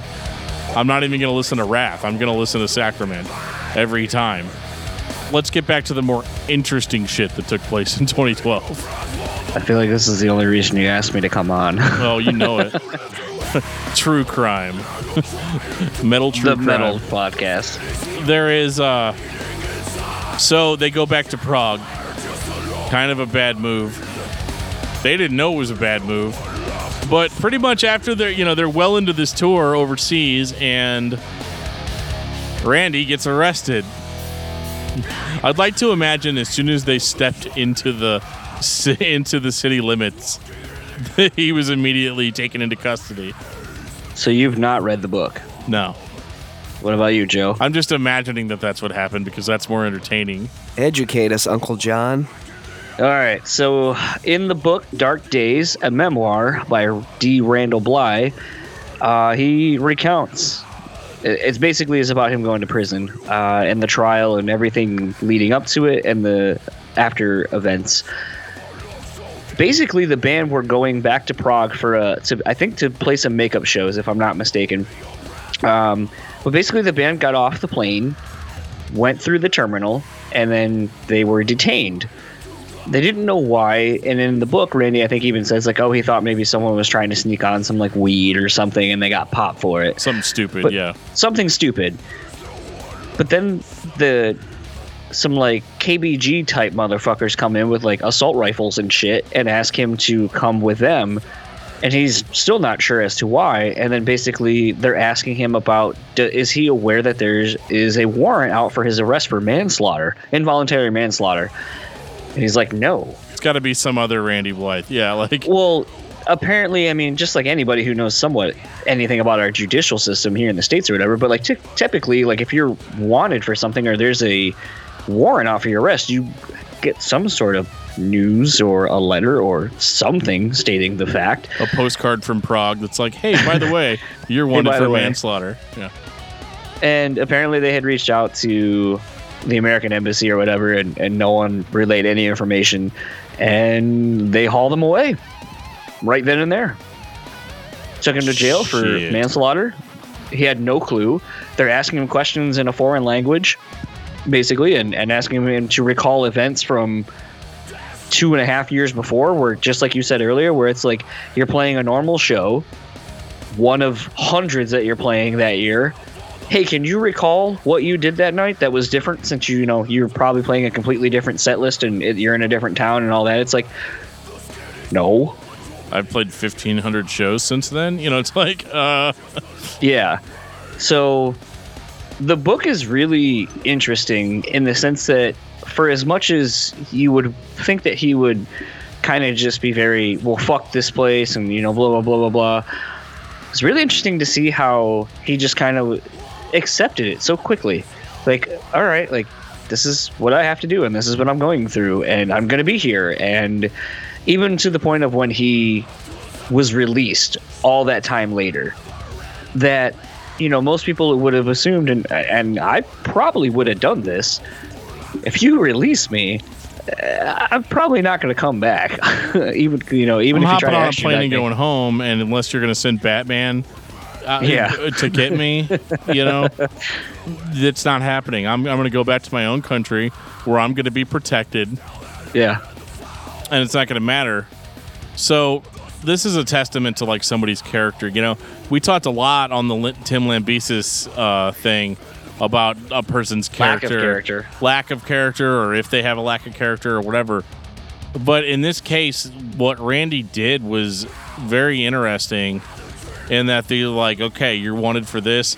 You know, eventually they brought him up to speed on why he was being detained you know, and and why this is such a big deal. Like why they were setting bail for him that was like way like his bail. I think his first bail was like two hundred thousand dollars, and then they paid it right away and then they're like, no, no, no, no, no, wait, wait, wait, wait. Uh, it's actually uh, it's four hundred thousand dollars, and then they paid it and they paid it, and it was just like. Shit, I don't remember what happened after that. Did they raise it again?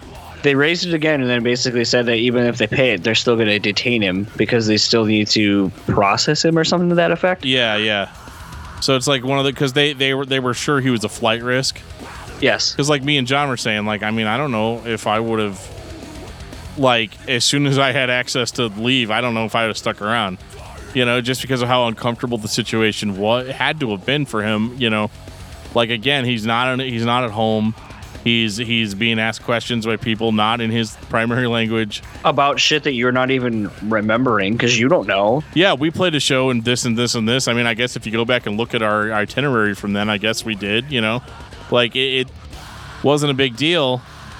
And so what erupt what what ended up happening was this this trial where they brought in experts. You know, like they brought in like people that like psychologically evaluated Randy to see if you know he was the kind of person that would kill somebody. It's really weird. Like, why why would he have picked this one show to be like tonight's the night I'm gonna fucking kill somebody? you know, like totally unpre. You know, not.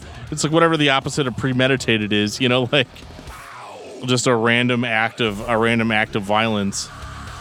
And um, go ahead, John. You you know more about this than I do. Well, as I say, the two things that were interesting to me in reading the book and I highly recommend again anyone who goes through that's interested in, in any of this or is a fan of Lamb of God, go get that book. It's it's it's quite thick and intimidating, but that sounded dirty. Um, but it is uh, it's a very good read, and there's a lot of very interesting things as a metal fan that are in it. And one of the things I wanted to bring up the the reason actually he remembered that show was because of getting a call about Paul Gray dying from Slipknot Oh yeah, yeah. like that happened like that same night i believe if or the day before either way he was like he remembered reading a text and hearing that paul gray had passed away but the other interesting thing too about all of that to me was was just the fact that like you said randy didn't fault anybody it pretty much had come out that he didn't push anybody so he hadn't and that's ultimately why he was able to, to quote unquote get off um, because he, he literally had no hand in, in the situation. But the fact that I think for me, how much more human Randy became, and like we have been saying the last couple minutes about his character coming to light and shining through in all of this. I think for anyone who maybe was a casual Lamb of God fan at best, I think because of the importance of what this meant for our scene and what it meant for I guess if you want to go like wrestling kind of terms, heel versus face, like USA, USA, USA, and all that kind of stuff.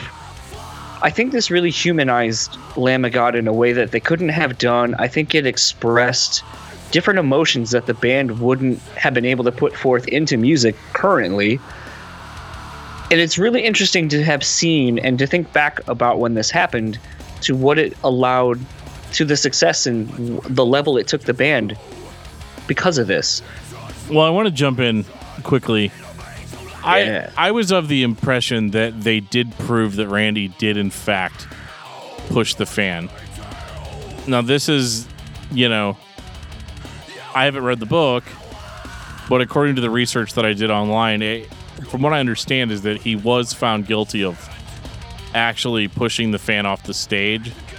But because I mean really you have no real control like really it's it's really just a horrible accident Totally. that took place. They said that basically they came to the conclusion that morally he is responsible for the death of that person, but because they couldn't prove any sort of criminal intent Negligence. or yeah negligence or, or vi- you know violation, and really they what they ended up blaming it on more than anybody was the security at the show because in Lamb of God's contract with uh, w- you know with anywhere where they tour, there are certain security concerns that they spell out in their contract that say like you need to have barriers this far from the stage, or you know you need to make sure that nobody's able to access the stage who could potentially come in contact with or hurt a band member.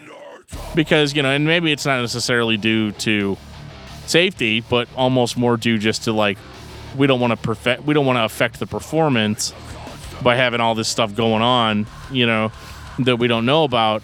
And so i think you know them just kind of being chill guys weren't like huge sticklers for the security but it was still the venue's responsibility to provide the level of security that was provided that was spelled out by the band in their contract.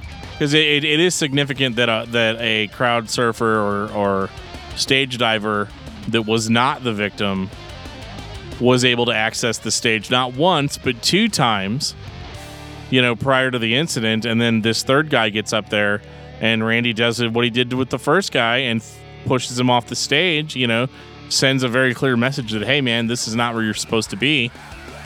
And unfortunately it, he just it it's one of those shitty situations where dude just fell wrong. You would almost expect the lead singer of a metal band like an aggressive metal band to just be like fuck this these charges are fucking bullshit this is all you know um this is just ridiculous you know and just to just a trash trash trash This is my stage. You have no business being up here.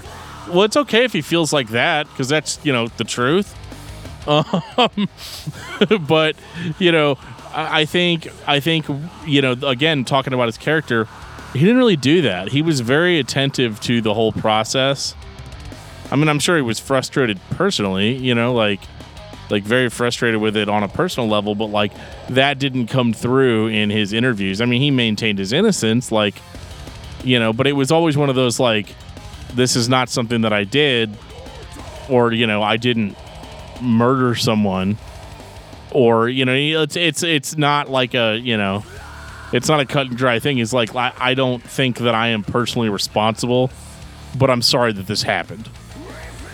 You know, was kind of his maintained stance throughout the whole thing. And that's about it. I mean, I know you guys looking for something really juicy, but eventually, you know, cooler heads prevailed and they realized that they didn't really have a case, you know. Um, I think the thing that was crazy to me, and especially in reading the book, was just how not of a bigger story this was in our U.S. news system. Yeah, I remember when I was re- trying to find news about it. A lot of it was only on like European websites. Yeah, it was very weird. Like, I, I mean, in today's world where everything is news, even anything political, social, whatever, especially, it still was kind of shocking to see how little this made outside of like the PRP. Like, I mean, if you looked at like the literal hundreds of thousands of comments, shares, likes, whatever on social media and such about this thing, you would think that it would have created a, a groundswell of like an uprising. And it was weird to like talk to someone about it you know amongst other political things going on globally. And people were just kind of like wait what's going on? I'm like oh this guy from this band. I'm like oh i've never heard of that band. Don't know anything about that. And it's like huh that's really weird well, like you said, John, how, how this potentially affects our scene. I mean, there was a lot of really important ground covered, you know, in that trial, in that, like, it seemed like to the people in Prague, or you know, at least in their justice system, that like they were like kind of like, well, what do you mean he didn't do it on purpose? Look at him. Here he is on stage, thrashing, playing this angry music, looking angry, looking pissed off. And like people had to like sit them down and like show them heavy metal videos and like show them like Lamb of God videos and stuff. They're like, what Randy was doing at this show is part of the show. Right. It's not that like he is this. It's not like he's actually this big scary dude, you know, that's like out to just you know kill people and you know and murder people's faces and all this shit. Like it's it's all part of the show. Like it speaks, like it speaks to this idea of like people just automatically assuming that since it's metal and it's heavy, that it's somehow like linked in any way to violent behavior or linked to you know um, to to murder or devil worship or what you know whatever. You know, I'm to be honest with you, I'm surprised that didn't come up at some point in the in the career, like the or band, the priest. Yeah, like the band's stance on religion or the you know like all that stuff. You know, um, even I don't consider Lamb of God to be like a straight up like satanic metal band. Um, they're really just a metal band, you know, that, that has opinions about things. Uh, but like, I'm surprised that didn't come up. But like, yeah, the, the implications of like, you know, in, in 2012 in America, you wouldn't have necessarily seen that type of reception to like, like the fact that like the fact that the band's overall sound was called into question is like some sort of confirmation of of the act is kind of ridiculous to me but it does kind of just show that like there are still people that aren't really aware that like this like really seriously aggressive music exists but it's still made by like normal people like you or I.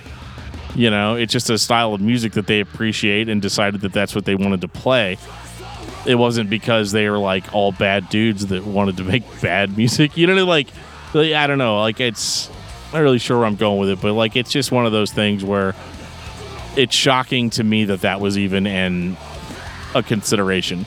I think what you're hitting on is if it was in America, that would have been all of the focus because that's all anybody ever focuses on. Anything, anytime anything bad happens, that's all anybody focuses on.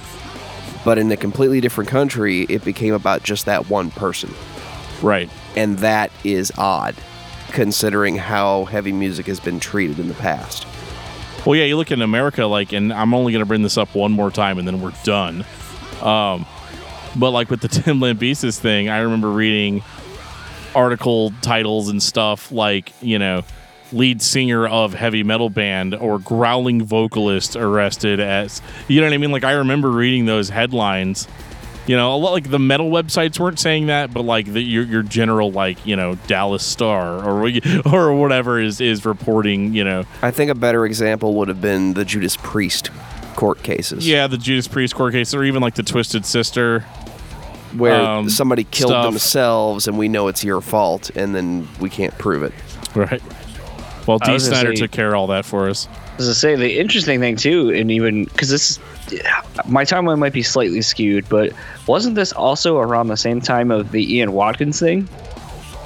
Yeah, yeah, pretty close. It and like that didn't even make news. Like I and There's people that listen to know if it Lost was Prophets he that don't even know about that. But I wonder if it was because he wasn't a, a U.S. The band's not from the U.S. Possible. Entirely Uh. possible. Never really kind of thought about that until just now. But this has been another episode of Heavy Metal True Crime. And now back to discography discussion. So let's get into seven Sturm und Drang.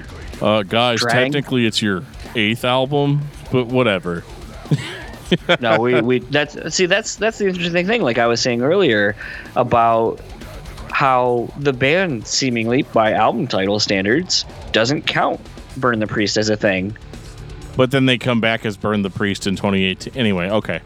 I just wonder. Well, I guess maybe we can unravel that. I don't know if I can. But uh this record um actually had some genuine angst on it. Yeah, go figure. yeah. Totally, you know, totally founded, you know. um you know, this record I felt was was much stronger musically, lyrically than any like it wasn't no, it wasn't a return to, you know, as the palaces burn, but it was um it was the heaviest version I feel like of the newest like of the newer era of Lamb of God.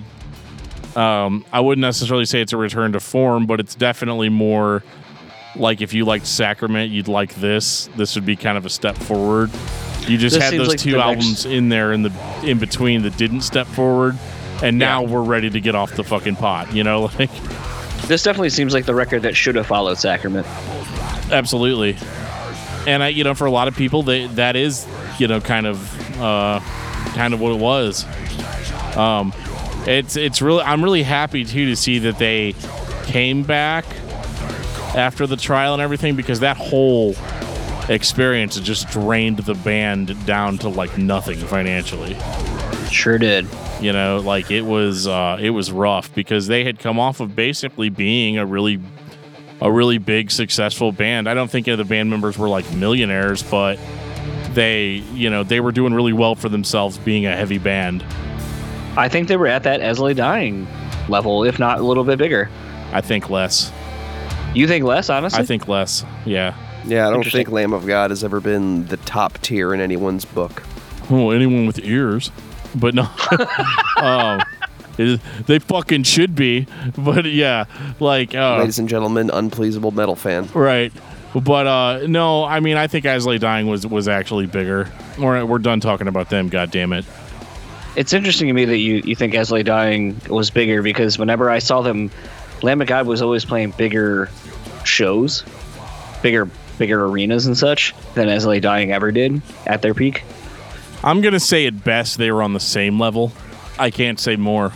Now who Just saying, lost Esley As I Lay Dying never headlined Ozzfest. here's the big question. Who lost more money in a trial? Oh, Lamb, Lamb of God, hands down. Absolutely well they lost all their money. I mean, they had to start auctioning shit off to pay for Randy's things. Yeah, I mean Tim just lost his stuff. You know? his parents are rich. Yeah. Good call. So what I remember about this album title actually is that Randy and Mark liked the word version of this album title. And it was Willie and Chris, go figure, and John that were more into just calling it by the album number. So then they compromised and came up with this obnoxious title. Dan, your thoughts on that? What? um, no, I'm trying to think of a nice way to say it. I just thought it was dumb. Should have just called it Storm and Stress. Fair enough. My I- opinion. I, I, I kind of wondered how much of it was trying to play into the whole Prague e kind of thing. People would probably associate it with, you know, being in the Czech Republic and so forth. It's possible. I mean, you know, you know, it's probably the right call. But like, if I was making that same call, I would have just called it Storm Stress. But um, what if they just called it like Randy's out? Randy's out. Randy's out, bitches. Yeah, um, I'd have bought that record, Um, a hundred percent. But uh, no, like getting getting back to the music on this record, um, I thought this was a heavier Lamb of God. I thought at least heavier than we'd had in a while. Um, Focused. Yeah, and uh, I thought the track with Chino on it was really cool. Um, not expecting that whatsoever. That one really threw me for a loop. Can I pause you for just a second there?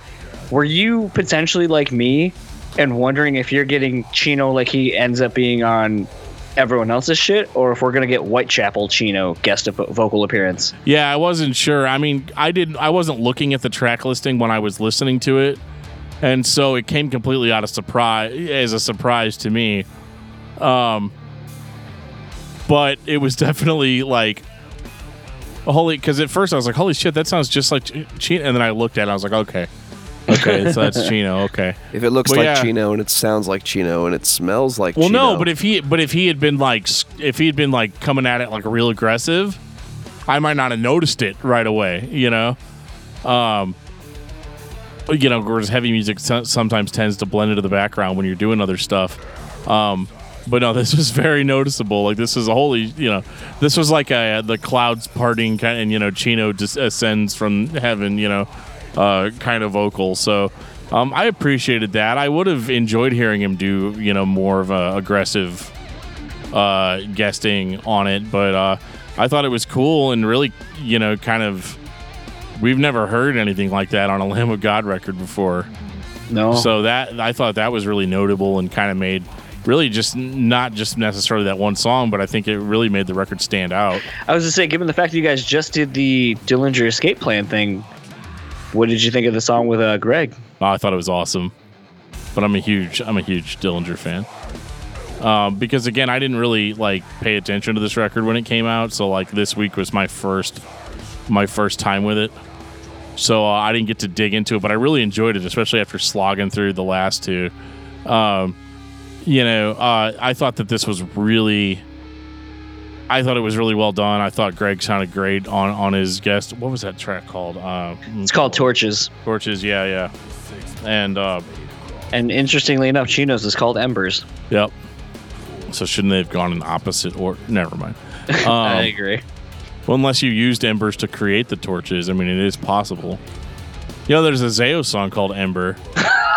Everyone You take a gotta ble- drink. You gotta you gotta bleep it out like I did on my podcast. right. So, uh, so yeah, I mean, that, I thought that was great. I mean, I don't, I'm not used to there really being um, guest vocalists on Lamb of God stuff. It was definitely interesting. Yeah, it was a different dynamic, and I think it'd be interesting to hear who else they can get for future releases. But uh, yeah, this was definitely a huge step in the uh, right direction. I think it kind of got the band back on their feet after suffering that huge financial blow. Do you think potentially being in financial straits causes one's I don't necessarily want to say takes you from being comfortable, but when you realize like, man, we really gotta like come up with something. Oh no, that's, that's gonna, totally what it was. Do you so? totally, yeah. And I, I won't, I won't believe any other explanation.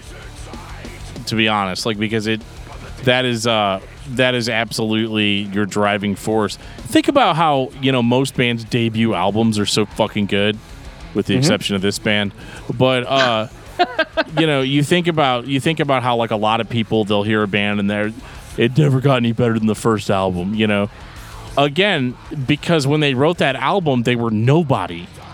right. And so they were proving themselves to the world. And I think in the case of Lamb of God, that that's exactly what this was. Was like, we've got to get out. We've you know we're we're out, we're in the clear now. We won the battle, but our whole city's burned down. You know, so it's it's is a bird. Right, yeah. The, they they burned the palace and the priest, uh, and you know it, it's one of those like situations where they had to come up with something really brilliant. And I'm not going to necessarily say this is like really brilliant, but it is definitely a huge step in the right direction. So you would say this is the band coming from the ashes of the wake? Well, it has been a pleasure, John. No, I, know it's low hanging fruit. I can't help myself. yeah, it's fine. But, Hey, uh, but you know what? We'll we'll we'll see them band. You know, getting their wrath after the sacrament, and uh, the resolution will be really good. We're no longer friends now. I get it. I'm not even looking at the Skype window anymore. Uh, so I say good day, sir. Right. Didn't hear anything from Lamb of God after this for a while. Technically, we haven't heard anything from Lamb of God after I- this. I would like to get both of your your thoughts though, real quick, about Overlord, because a lot of times on a lot of the past episodes you've done, something where a band really takes a left of center move. This is the first song that has clean singing on it. Once in 20 years, I'll let you have one. Did you enjoy it? It was different. I wouldn't Were you mind. sup- I wouldn't mind hearing it again.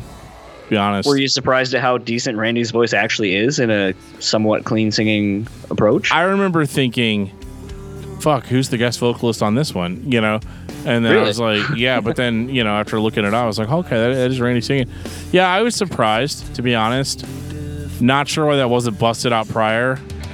But again, talking about character and you know how metal somebody is or isn't or whatever, um, wouldn't have been appropriate. I don't think on on at least the first four records it wouldn't have been. Um, especially since like because like if you were gonna throw a melodic chorus or something like that into the old sound, for that you would need like a Corey Taylor or you know what I mean to to make it so high and flying.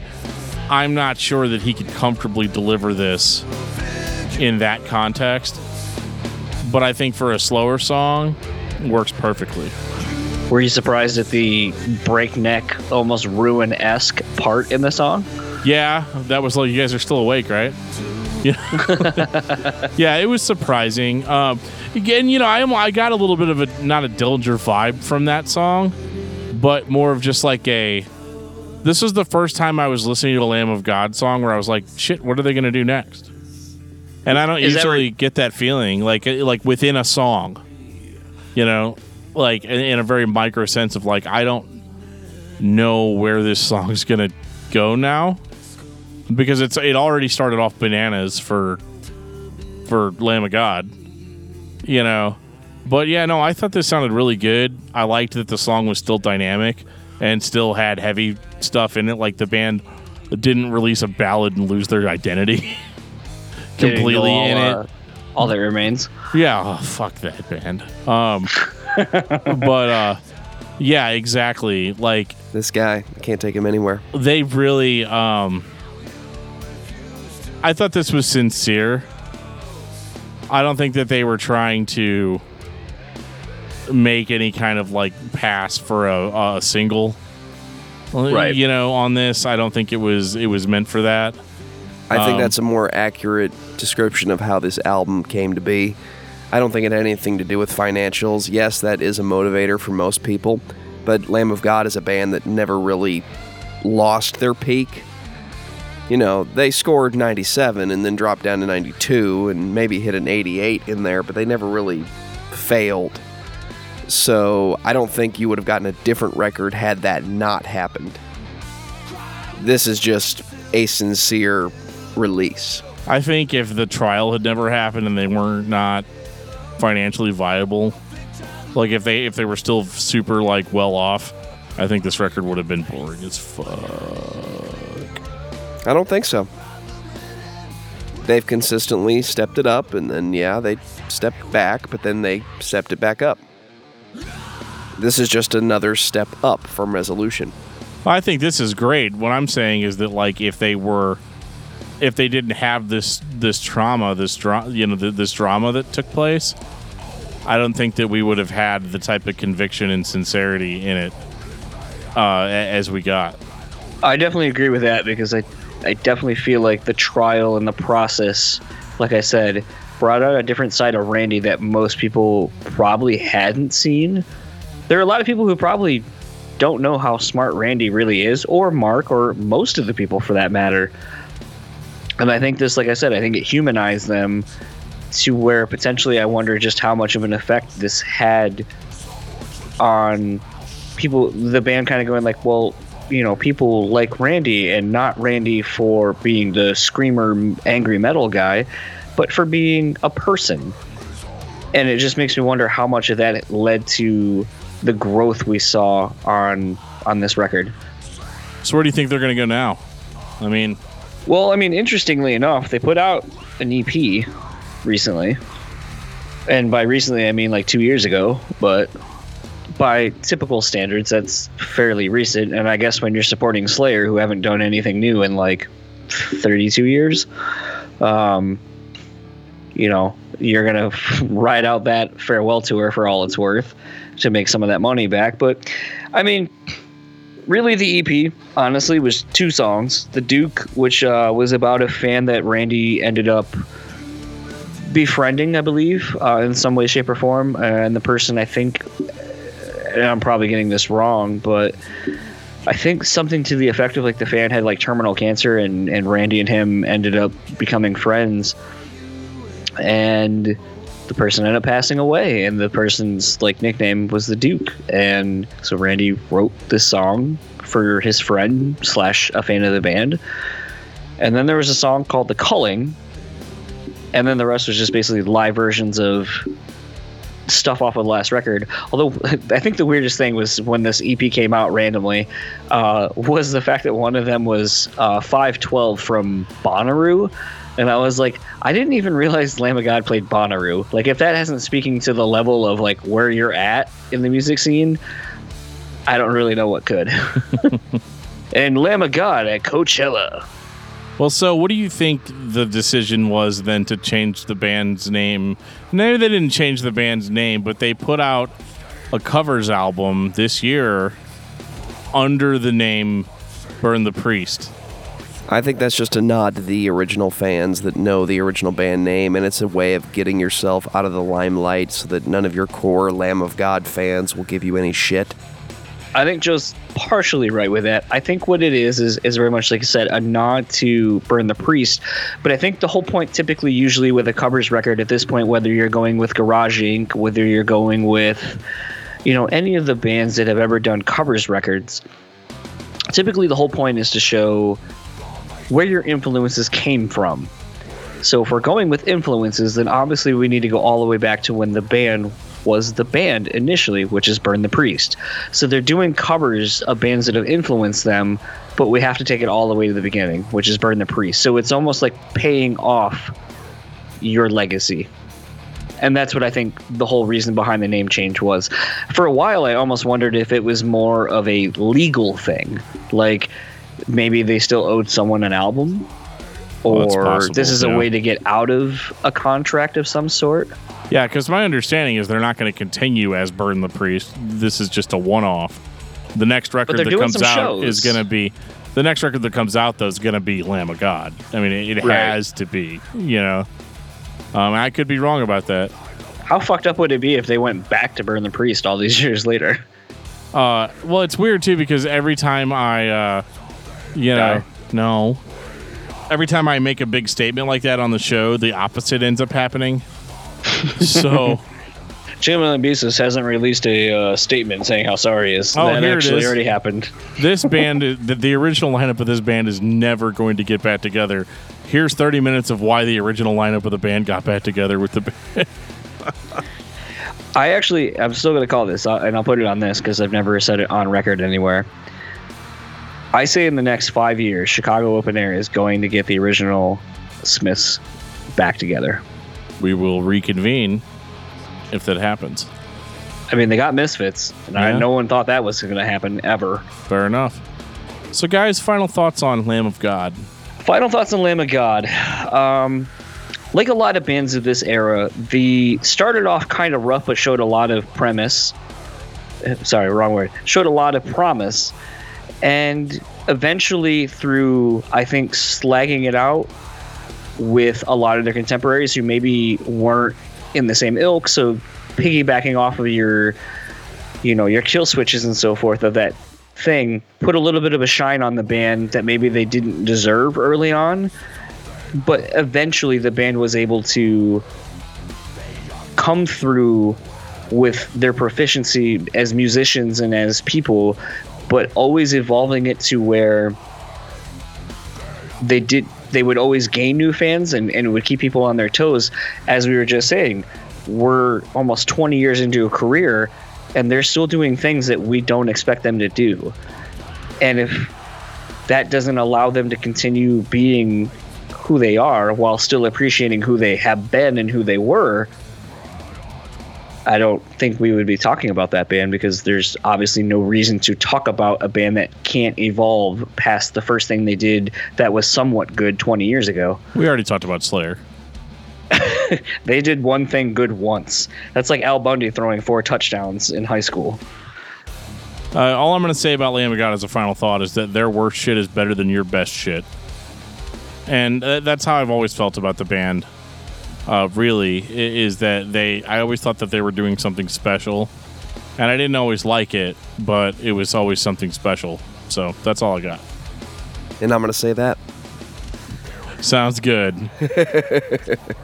Big hand clap for Joe tonight, talking when he shouldn't have been at all. Well, I have no idea where to, Joe usually takes it from here. Albums of the week. Oh yeah, yeah, yeah. So, John, what's your album of the week? I these are two albums I've e- listened to very equally, um, and they're on completely different spectrum, broad spectrums of the musical uh, spectrum. I say that a lot. Um, I've been really enjoying the Carters, the Beyonce Jay Z uh, EP that just dropped. It's really fucking good. And it's the perfect end to the trilogy that basically is Beyonce's Lemonade, Jay Z's 444, and now this. Uh, I think it really encapsulates the whole uh, a relationship as far as being a married couple and, and all the stresses that come from it and cheating and, and reconciliation and, and all that from both female and male perspectives into being a stronger couple as a result of it and just shitting on basically everyone who wanted to shit on you and, and take take shots at you while you supposedly were, were weak. Um, it's a great record. I think Ape Shit is a, a great video and a, a great single. Um, and there's lots of good stuff on that record, um, lyrically and so forth. And the other one, uh, after making some jokes earlier this week with Dan, has been "See You Next Tuesday's Intervals."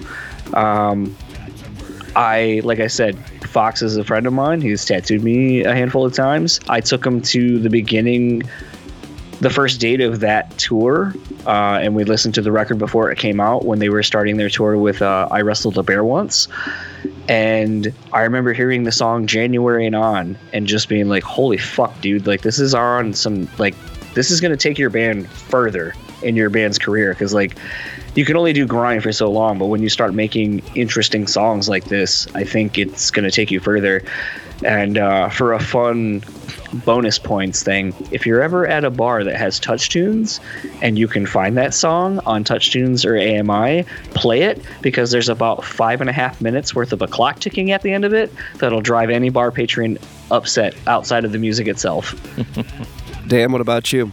Uh, I've been listening to the album "False" by the band Gorefest. Foreshadowing?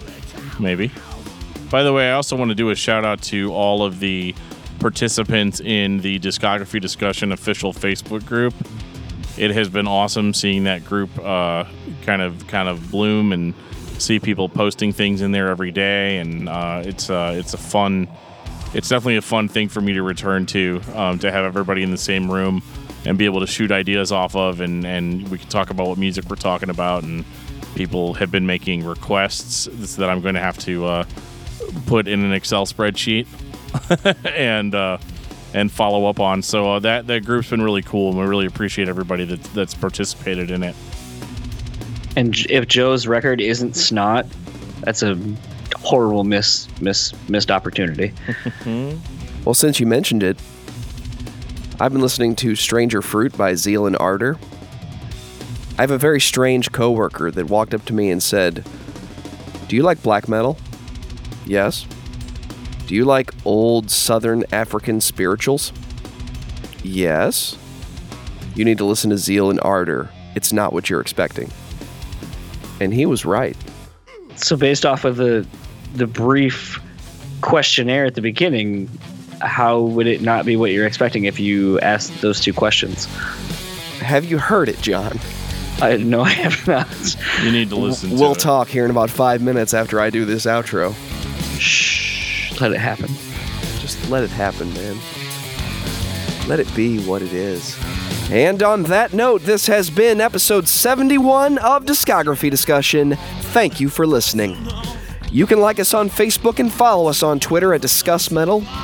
Subscribe to our podcast everywhere you listen to podcasts, including Google Play, iTunes, and Stitcher.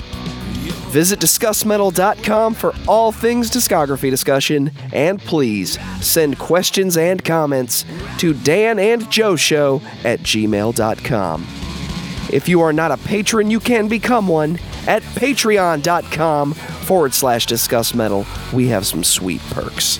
Give me your money. One dollar gets you into that exclusive album review feed and other cool things.